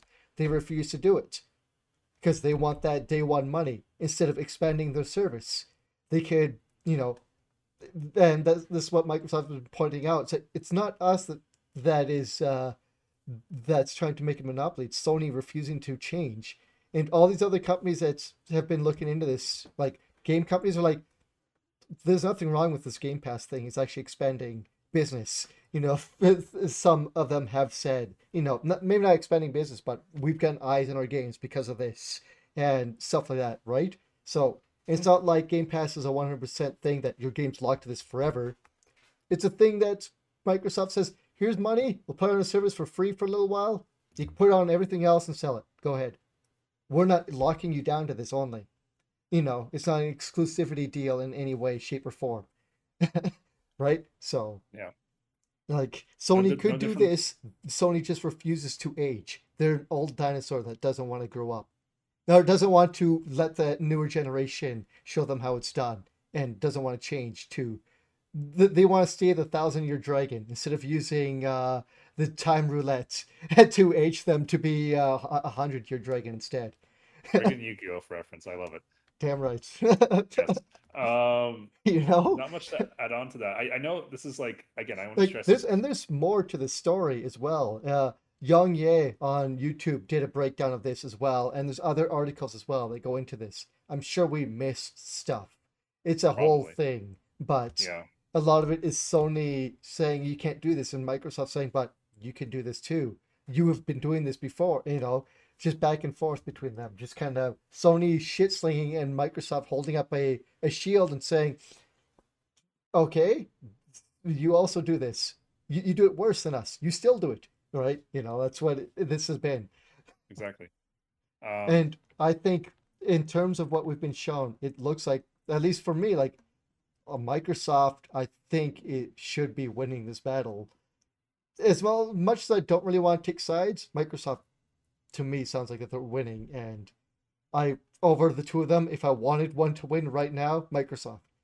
really. Be- So I don't want to like- take sides, but you know. and it's, it's because right now it's good guy Microsoft and bad guy Sony. But again, Sony equals Jack and Microsoft equals the Warrior of Light. I just seen that in, in chat. I But, like that. yeah. Um, what was I gonna say? Yeah, I, I know I kind of expressed this opinion in the past, and again, I want to point out it's an opinion what I'm about to say, but Mhm. I think a major part of this is because it's it, basically it's West versus East mentality, and I'm I, I don't mean anything negative by that, but I, I don't yeah, think I think I, I know don't what you think I'm- mean. I don't think I'm out of line. I think it's kind of common knowledge that Japan is actually like surprisingly a very xenophobic country in terms of like they don't like change. They're very traditional. They want to do things hmm their their way, how it's always been. And that's I, I think part of that mentality, as you mentioned, all old dinosaurs working at Sony. I think that's essentially what I'm trying to say now. Yeah, yeah. Um, again, I, I don't mean any disrespect. I'm, I'm not trying to be like racist or anything. It's just a different level of mentalities, right? Every every society has different values and traditions and whatever. So that's that's a that's a fact. But my opinion is that you know because they're kind of located where they are, they they have a sort of different mentality. It's not wrong or right. It's just a different mentality altogether. And the I, I you know it, Japan is very traditional. They are. I, I think that's fair to say. Yeah, in terms of like So religion, way of life, and work ethic, stuff like that. Yeah, Yeah. they definitely are. for example, face masks. The West has probably never had to wear them before COVID or even knew they existed. To be fair, like I think right in Japan, it's always been the the the culture there. Oh, I have a cold. Let me and I have to go on, on public transportation to work or to get groceries or whatever. Okay, I'm gonna wear a mask so I don't infect other people. Yeah. In the West, it's like, oh, you have to come to work or, or you're sick, come in. And then it doesn't matter who you infect, they just want you to come and work, work, work, work, work, that sort of thing, right? yeah, That's what I'm saying, right? It's it's no different from that. Different uh, places have different values. So again, this is like one that I think they weren't prepared to make over there so quickly. That's why I think Sony's so resentful. They're like, we didn't want to do the way you guys want. You, they're kind of forcing, essentially. So uh, they're forcing Sony to play by their rules and the way they want to do it. Because if they don't, they're going to be left in the dust, yeah. right? I mean, So yeah, it's kind of like Nintendo. I know a little different, but Nintendo and their online service, how they took them, what they were still using servers from what the Wii era or something like that, and finally updated for the Switch, like a few years into the Switch. It's like you guys were, your servers were that old. Why? and they didn't want to change until recently, and even still, their online service is still behind. I, I personally think, but whatever, right? It's the way it is. Nintendo also is one of those very traditional companies that doesn't want to change or change very fast. so I'm surprised, you know, they're also Japanese. Just yeah, but, but a lot of yeah, like you look at fighting games. Lots of Japanese made fighting games don't want to change the way things were. They don't want to use uh, uh online the, the good rollback. They want to use the old uh old online service because it works fine in Japan. Like Yeah. in Japan, you're a tiny little country. You don't have to expand, you know, your online service tw- uh, throughout the entirety of North America. like, you know, it's a little different over here. And Yeah. so, but it's nice to see that some of them are changing, not all of them. but yeah, anyway. But uh, the only thing, though, there's one more thing I want to add, but I forgot now. Um, I forget, but yeah, it's. Uh, I mean, I'm glad all this is coming out in light. Oh, that's what I was going to add. So before I said right now it's good guy Microsoft, bad the guy Sony, but I want to point out it used to be, you know, just just so we're unbiased, Chris. It used to be the other way around. Remember uh, Xbox One's launch? That was a disaster because Microsoft were in the lead for the 360 over the PS3, and then they took that momentum. They're like, okay, for Xbox One, you have to have Kinect. You have to have it's always it's always online, and you can't share games. Mm, And if you don't have online, you can't play. And then I remember, I think I think it was what's his name, the guy who does the Game Awards. Oh my god, um, Keighley? yes, Keighley, Geoff Keighley. I think it was him, and he has Don Oh, Mattrick. So what Sorry. happens for people who don't have an online in, always internet connection?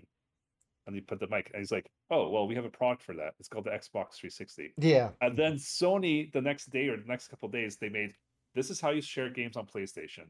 Shit, I don't. Have, Yeah, they just hand over a box, don't yeah, they? it's it's like one guy is like Yeah, he hands and the the- and the- box. and the other guy's like, Uh, they're like, thanks. Yeah. and that's it that's that was like the entire that was the entire thing i was like oh my god and, and so you know microsoft deserved to get roasted and oh, they Oh, learned course. their lesson because they lost that console generation and they're still losing now because of it they Yeah, lost I mean, the momentum part, from 360 part of it, like, even though the 360 was very strong, Sony's always been above Microsoft, I think, in almost every generation. I don't know about 360, so sorry about that one. Like, PS2, 360, I think play- PS2 still.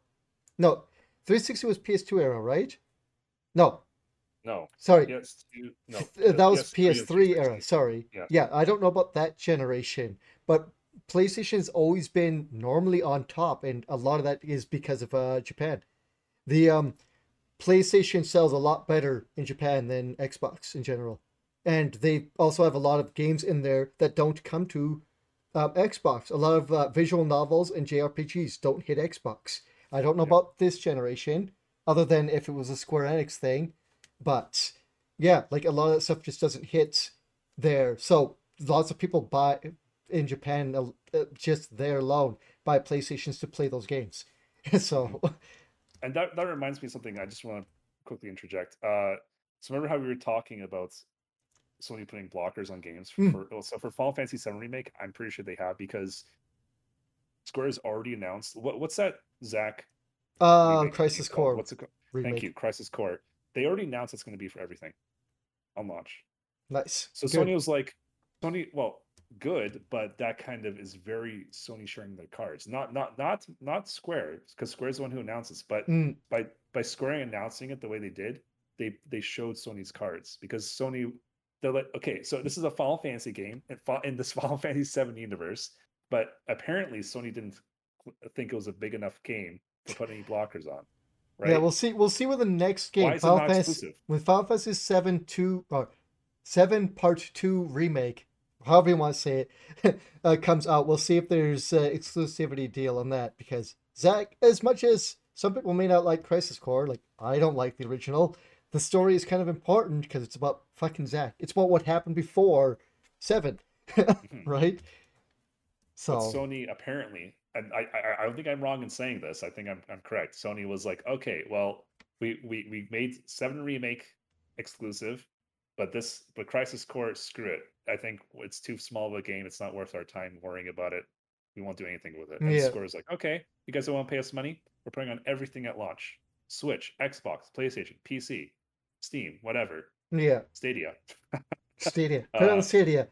Put it on your fridge. So exactly. Uh, so this is very much Sony Square saying, well, without any influence, this is how we we would release our games. With Sony's influence, and by influence I mean money. Yeah. Uh, this is you know we, we see the opposite for Final, Final Fantasy VII remake. So yeah, that's all I want to add. Sorry, sorry for to interrupt you. That's all right. No problems. Uh, do you want to? I guess we had a couple small ones we can bring up before we end, unless we want to end now. Yeah. We're at uh, No. 150. yeah, it's, it's okay. We c- we'll just do the rest of the stories. There's uh, let's just do a smaller one first, I guess, if you want to bring that one up. Okay, I'll Uh, bring it up. Uh, actually, I do. This one is funny. Uh, so, EA claims that uh, FIFA players actually love loot boxes in their games without showing any actual evidence of it. They claim because the loot boxes have been in their games for like 10 years or almost 10 years now, that the players actually really love them and think that they're an essential thing to the game. It's like, no, you guys actually need to provide proof of this. So, uh, they brought this. Uh, they they said this after uh, e, uh the UE. Uh, the UE. That doesn't make any sense. The EU um decided not to uh, put any kind of restriction, not restrictions, any kind of. Oh, what's the phrase? Restrictions. Uh, uh, Limitate no laws like basically not uh, not consider them gambling, not consider loot boxes gambling. They didn't put any uh, blockers on that, unlike you know places like Belgium that have banned loot boxes. E- the Yep. EU uh, has said they're still looking into them, but they still don't consider them gambling yet. And so EA is like, guess what? And posted and said this like, fuck off, EA. like, but yeah. Um, remember that East? Well, I, was, I don't know. why I was gonna say Easter egg. Uh, but anyways, remember that video of that one wo- a woman representing EA, and then they're oh, asking her. surprise about mechanics. surprise mechanics. She's like, "Yeah, people like Kinder Surprise eggs, don't they? This is the same thing.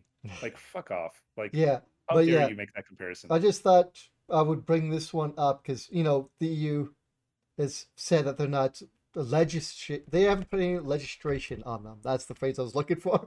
They haven't done anything like that, which I thought would, they would, but they said they're still looking into them. They said they still provide the same types of problems that gambling provides, but they don't think they're gambling because it's not money changing hands, basically, even though they still have the same problems. And they don't want to update their gambling laws.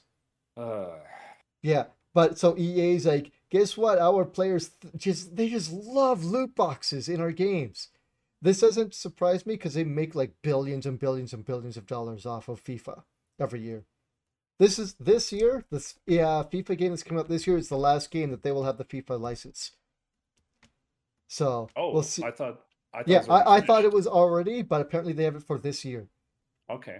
Okay. and then it's So going we'll to change see- to the EA Sports Club, Yeah. whatever I- EA Sports FC, uh, FC, FC Football Club. That's what it will Yeah. stand for. Yeah, yeah. Yeah. Yeah. So this is this is their last opportunity to really do the whole To milk it for as much as they can. Because after this, they are not allowed to use the players likenesses, Nice. names. They can't use the team names. and They have to make it all Listen, themselves.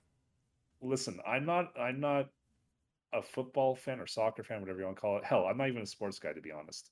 But I do know from watching, like for example, you mentioned Young Yeah, like Yeah. he's had reports that people who buy these loot boxes, they are really big fans to the point like they, they know who these players are in real life. They want to own them on their game, right? Yeah, they're they super have them fans. a part of the team. Yeah, they're super fans.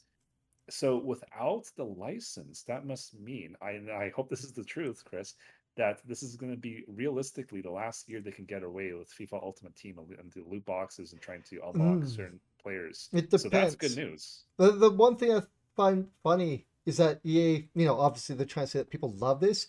If they weren't nickel and diming people and just had the mode in the game, you know, you earn money through uh, pub game, doing normal football games, stuff like that, people would still love this feature.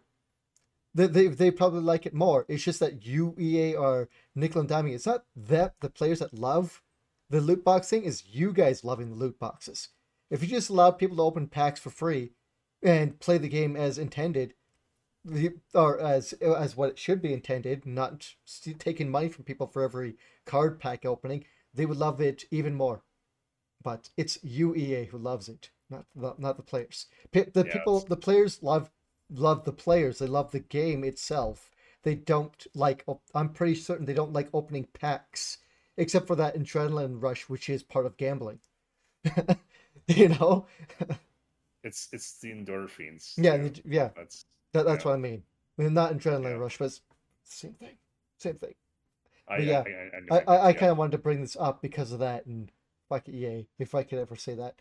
it's I'm pretty sure you're allowed to say that. But yeah, they and then in the in the countries, the European countries who have made it kind of outlaw to have this, they just simply removed the boxes. yeah, From the and the game.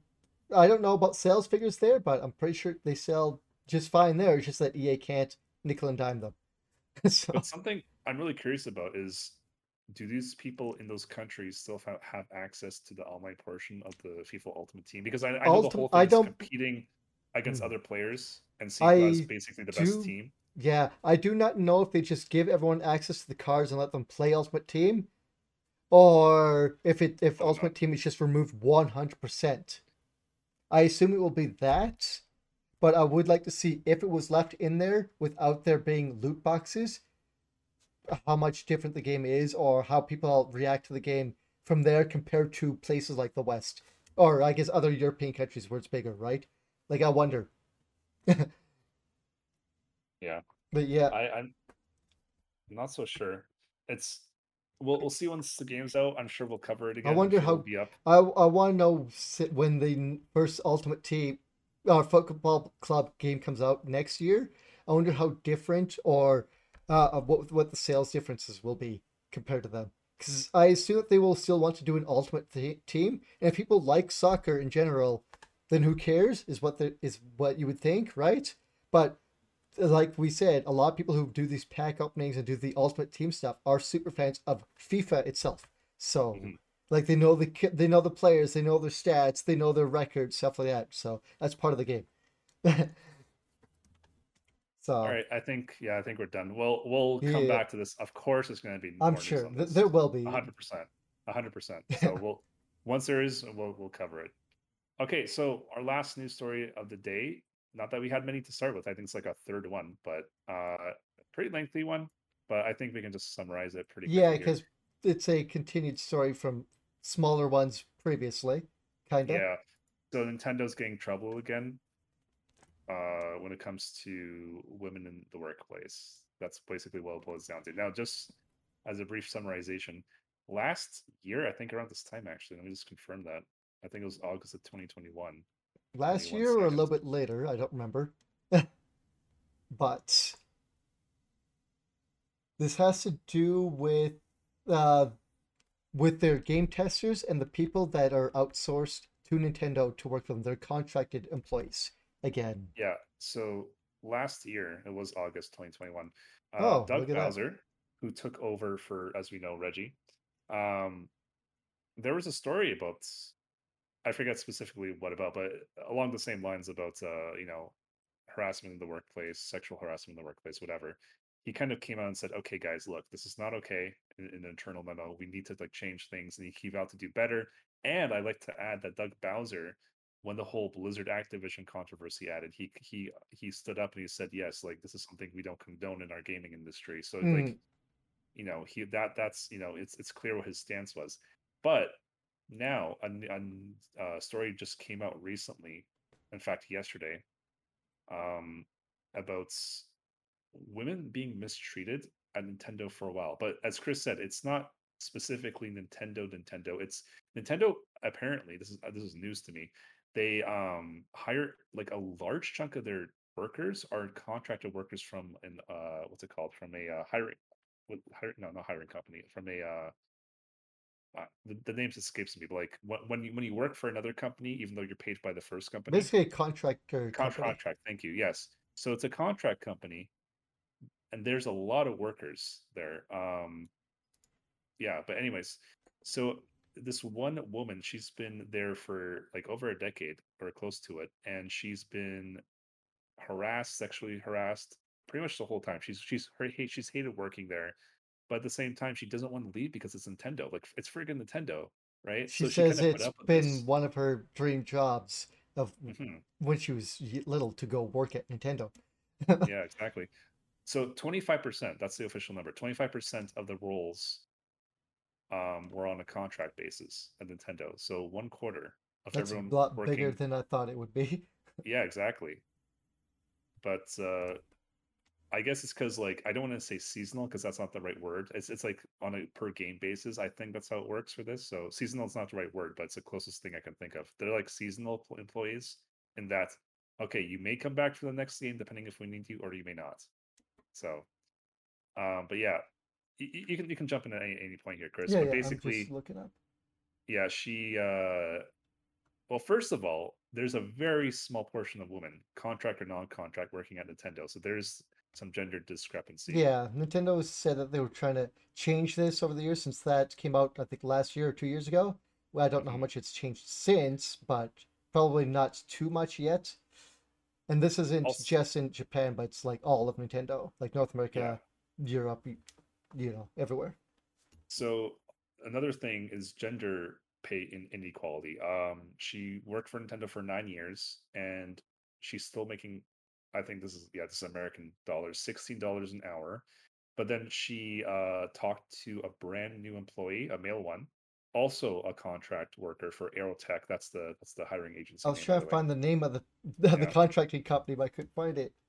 So Aerotek, she talked to one of the recent hires, and again, she was paying 16, and this new guy was being paid 19, even though she was at Nintendo for nine years. Yeah, So then Mm. she she she raised a stink, and rightfully so. And then they still only raised her wage to eight to raise well, sorry, they raised her wage, I meant to say, to eighteen dollars. So not even matching the new employee, even though she's Yeah. been there for nine years. Like holy, sh- like okay, I know you know this, Chris, but like to our audience, I work in HR. Holy shit, in Canada, that's like an easy open and shut case. Yeah. You know? I So mean, it's- I don't know about that they can get- America, but if that was Canadian dollars, sh- that's barely above minimum wage where I am. like I know, well, even if we were to put it thirty percent, that you know that's an okay wage, but also that's barely enough to live off of. for Yeah. what for a single person that is, it's disgusting, honestly. and you have like- to complain. How come I haven't gotten a raise in six years? I mean, it's not a surprise. It's been this way for years. Studies have shown worldwide that you know women are underpaid when it comes to men, given the same experience and same role. Yeah, we see that everywhere. We've talked a And bunch about that, like at Blizzard. yes, exactly. We have talked about this. Thank you for pointing that out. Uh, but this is like the people in Aerotek are clearly aware of this. It's not like you have to have a study for it. It's like right in front of their face. Like, Yeah. hey, we're, we're paying this this girl. So I should call her. Sorry, that's sh- we're paying this woman sixteen dollars an hour for nine years, with like maybe one one increase in that amount of time. Versus we're we just hired this person, a guy, a dude. He's young, he's new.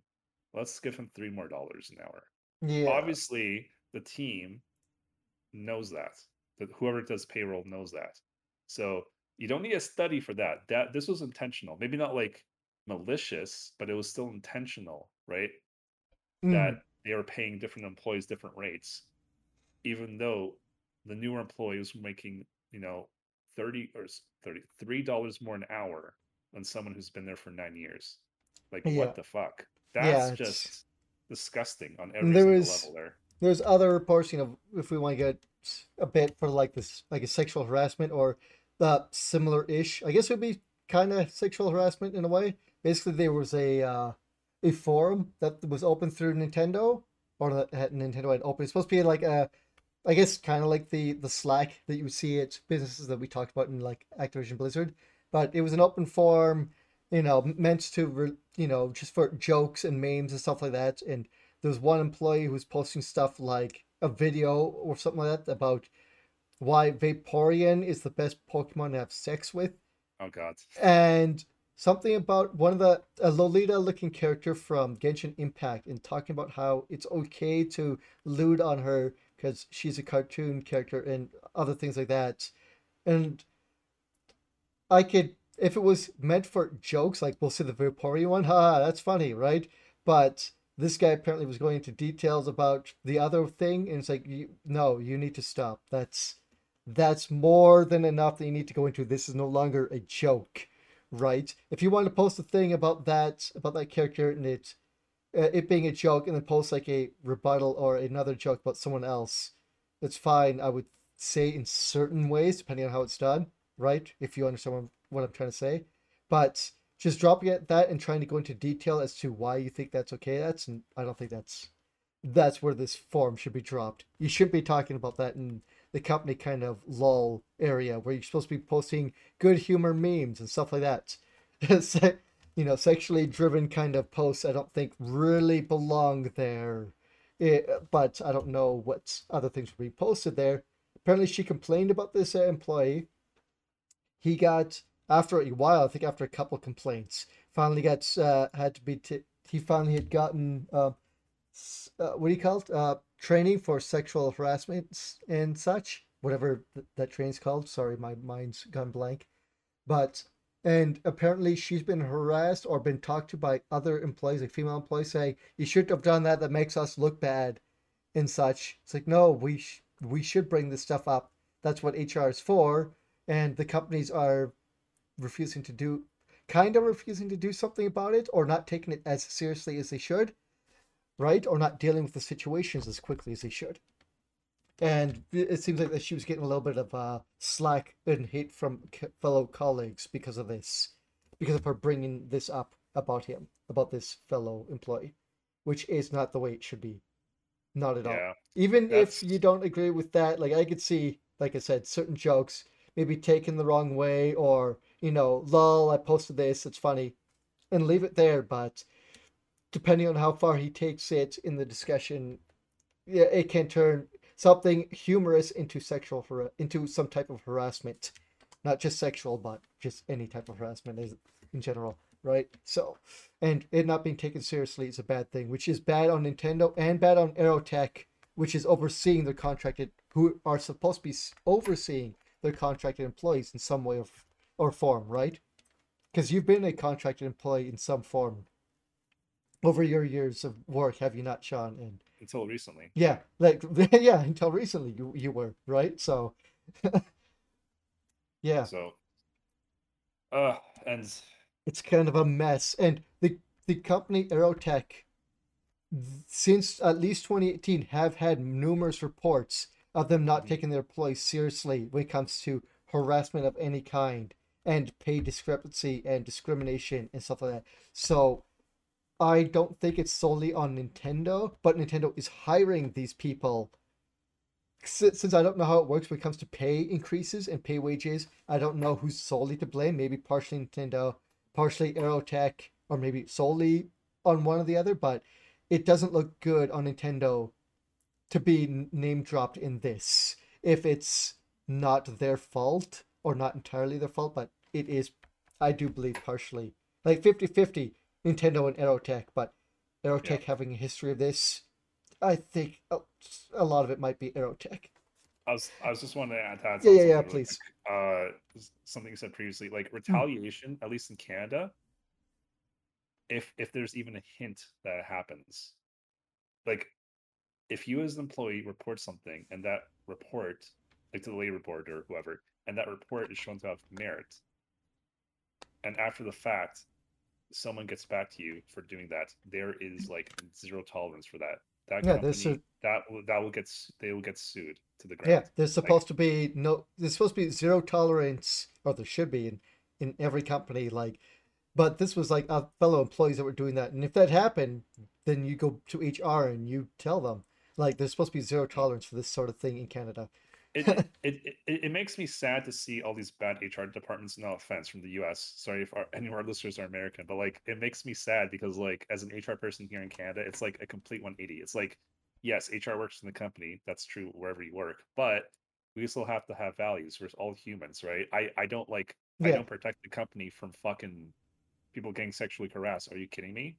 Yeah, if, if your job is to look at it and see if this is true, to to to, to do your work and actually look into it and make sure is this actually true? Are we up on on the up and up? Are things going fucky? Because this could lead to a lawsuit to us, and my job is to stop, hopefully stop that from happening. Right? And and their way of stopping it is ignoring it and trying to bury It it. You're not seems like it. but that is also against the law. You're not supposed to like Yeah. Um. do that, you know? Like there are ways you can That prevent this from human happening. rights code. Yeah. Yeah. So there there are ways that companies could to do this you know either you know let the employee go but you would normally you know pay them off right they hush money here you go if you don't want to work here anymore that's one way to deal with it it's kind of a shitty way but if the employee's not happy you know that's the way it is or you can actually deal with the situation punish those who are in the wrong try to make things right in the company you know try to make things better which lots of companies don't do as we have been hearing about in the games industry in general, right? They'd rather let things slide and go, oh, that's not happening here, right? yeah, and there's there's other things that we haven't brought up. Like this is a very long story. yeah, like for there's- example, um it came out so apparently there's okay, so Nintendo like direct Nintendo employees are known as red cards, and apparently uh, the red cards use the contract employees as kind of like a dating pool because she's been hit on so many times and she's even got warning from the other few women who work there that like hey stay away from this guy he's going to try and hit on you because like he's like a senior person so you know you you can't like ignore him but at the same time you can't like like you know try try to not confront him as much as you can Mm, uh, it I came out- it came part. out- yeah, it, it came out that uh, she didn't swing that way. That she was a lesbian, and she kind of used that as a defense. Like, sorry, I'm, I, I, I, you know, I'm not attracted to men. And then like they they would leave her comments like, oh, well, that's too bad. You know, wh- wh- why don't you know why don't you try it out anyways, or you know, st- stupid shit like that. so kind of a Um, low key frat house vibe yes. coming from there.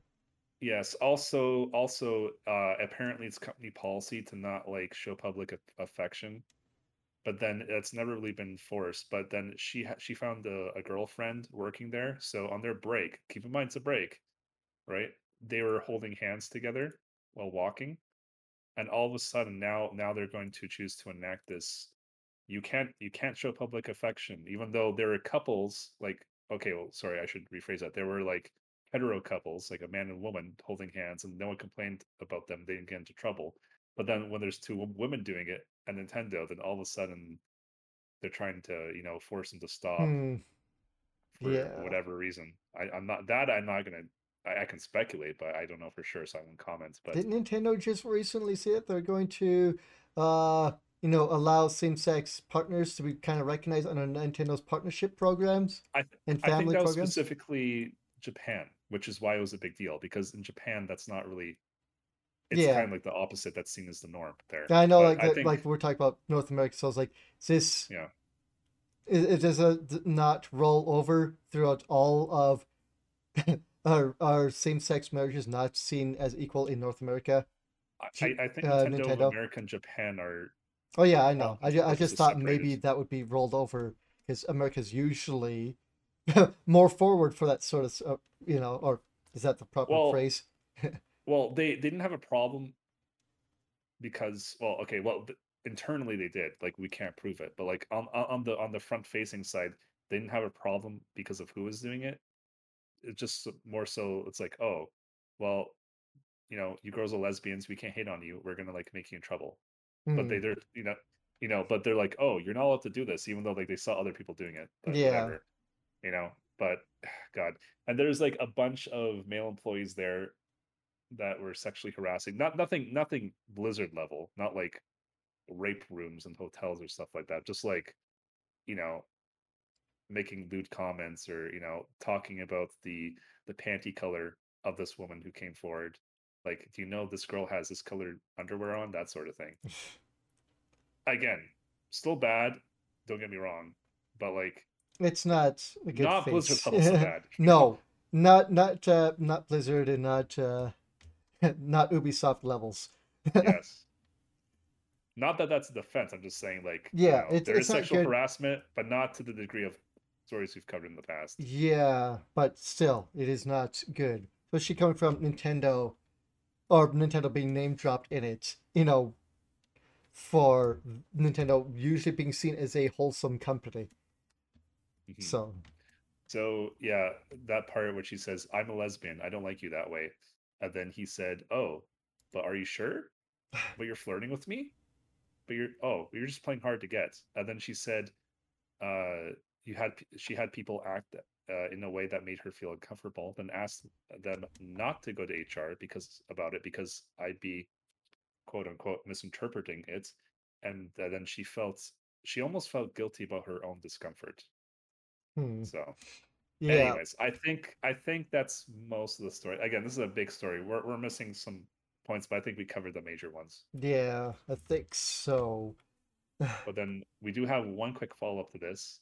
So again, we said I said uh, Bowser last year said that the whole you know will be better, and they con- they condemned Blizzard Activision. I already said that, but now again, this story came out yesterday. There's a story that came out today that Bowser, and this is corroborated by uh, three uh, employee, uh, sorry, three Nintendo employees, that he put out another company-wide statement saying, you know, we are aware that there are stories about this stuff happening, and we take it seriously, and you know, we'll do be doing investigations. Da, da, da. And Yeah. reiterated again, like if you're having problems, you go to HR. That's what they're there for. Uh, don't know how good their HR team is. I wonder if people feel safe going to talk to them, because you know, at some places they weren't, like at Blizzard. You some people, a lot of people didn't feel safe going to HR, which is not, the, which shouldn't be the case. But uh, that's what uh, was also here. Kind of like you should be, if you witness this or, or or being experienced in these kind of fashions, you should go to HR and talk to them. We need to know this is happening so we can deal with it, right? But again, how good is their their HR? I don't know. So some some people may be just afraid to even speak up to HR anymore. Hopefully that's not the case, but for things to be getting out of hand, it might be, or just certain people are afraid to go to HR, even if they shouldn't be afraid. I don't know. I don't know the case of these people and the internal workings, or the internal like kind of miasma there, right? So it could be worse than we think. Yeah. Um, I just find it funny that a year later he's saying the same thing. yeah, it's the because it's pretty much the same thing, and as far as we know, nothing has changed. But this report could be pretty old. Like she's been working there for like ten years, and this has been going on. So, you know, it's well, excuse me. Yeah. so Um, all all I want to add to that is that again, we've covered this on past episodes. Remember when Reggie said this is not Nintendo, the Nintendo I left behind? I, I, I have a feeling if he was still there, none of this stuff would be going on. None of it would have as bad. gotten out. He'd have taken Actually, that's not fair to say because Reggie was there for the nine Yeah. years and you're 10 years. So Yeah. that's not actually. So yeah, now that I think about it, that was actually wrong for me to say. So disregard that. But I I still feel like Bowser was aware of it for sure last year. But if if if, if Reggie was still there, he'd this would be squashed by now. I feel like Bowser might not care as much because I Mm, do what trust you mean. Reggie a lot. That's what I mean. It's like I'll give Reggie the benefit of the doubt. You think Reggie know. would take it a lot more seriously? I do think over the year things would have changed a lot more than they have if they didn't. Mm. So Well, Yeah. let's hopefully this gets resolved in a good I way. mean, now it's they're forced to. That's a good thing about stories like this. Once it goes public, they're forced to because all eyes are on them, right? yeah, I mean, if people keep talking about it, then they'll have to do something eventually. I know a lot of these companies hope that the news just fades away and people forget Yeah. about it. Ubisoft Well, is glad that Activision Blizzard is in the limelight because now people don't talk about them doing their shady garbage exactly. and they're just as No, bad. but yeah, and uh, what was I gonna say? I forget now. But oh well, you know what? It works. That Yeah. strategy works, and we've seen that friggin' at working at BlizzCon, right? Remember, people were like so upset that they were, you know, ban Blizzard, ban not ban, but like boycott Blizzard, boycott Blizz, uh, BlizzCon, all this stuff, and then hey, we announced Diablo Four, and, And then- like, yay, we yeah. forgot about everything else. Yep. By the way, apparently there's a lot of leaks that Diablo 4 is going to have monetization. So it might like people ask me on my stream, am I excited for Diablo 4? and I always said I have to wait and see because if it's anything like Diablo Immortal, no. But it's confirmed it's going to be like season, not season passes. What's the th- battle passes? There's going to be like early access depending on the version of the game you buy. There's going to be like cosmetic horse armor that comes with certain versions of the game. Yeah, they're gonna like, do, they're gonna go it go that way. Okay, I mean a lot of games are going that way. Even games that came out originally with that were paid either go cheaper or free to play, and then they add in you know battle passes and skins and stuff like later on, Mhm. right? So And, I'm not uh, surprised, but yeah, okay. I'll, I'll talk about that more next week. We- This episode's gone long enough as is, so I think we'll wrap things up here, Chris. We covered all the stories that were that we found this week, so we kind of did the whole shebang here. No, Yeah. no, no, no, no. Uh, I was gonna say no offense. No, no. What? What was that?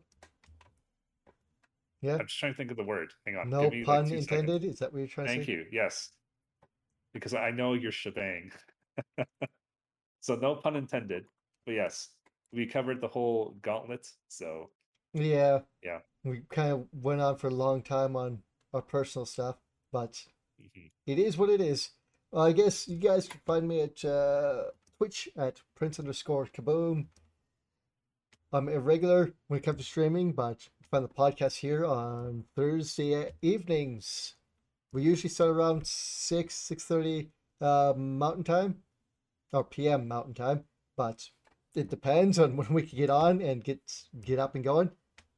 Uh, and uh, I try to stream early mornings. It's kind of random, and it may be different when my schedule sw- swaps over. We'll see what happens with with the podcast as well. We'll see when I swap and if things change or not. So, but as of right now, that's what it is. Find me on Twitter at uh, C Shebang. That's C S C H A B A N G. I post stuff like when when we're going live and random things like my toys and other artists that I like and things on Twitter. So if you just want to follow for those reasons and such, go ahead. I'm there. Where can they find you? Zorb? Sean? You can find me on Twitch and Twitter on the same handle, Zorb underscore Zex. Uh, I post my streaming schedule on my Discord as well, and that link is in my Twitch.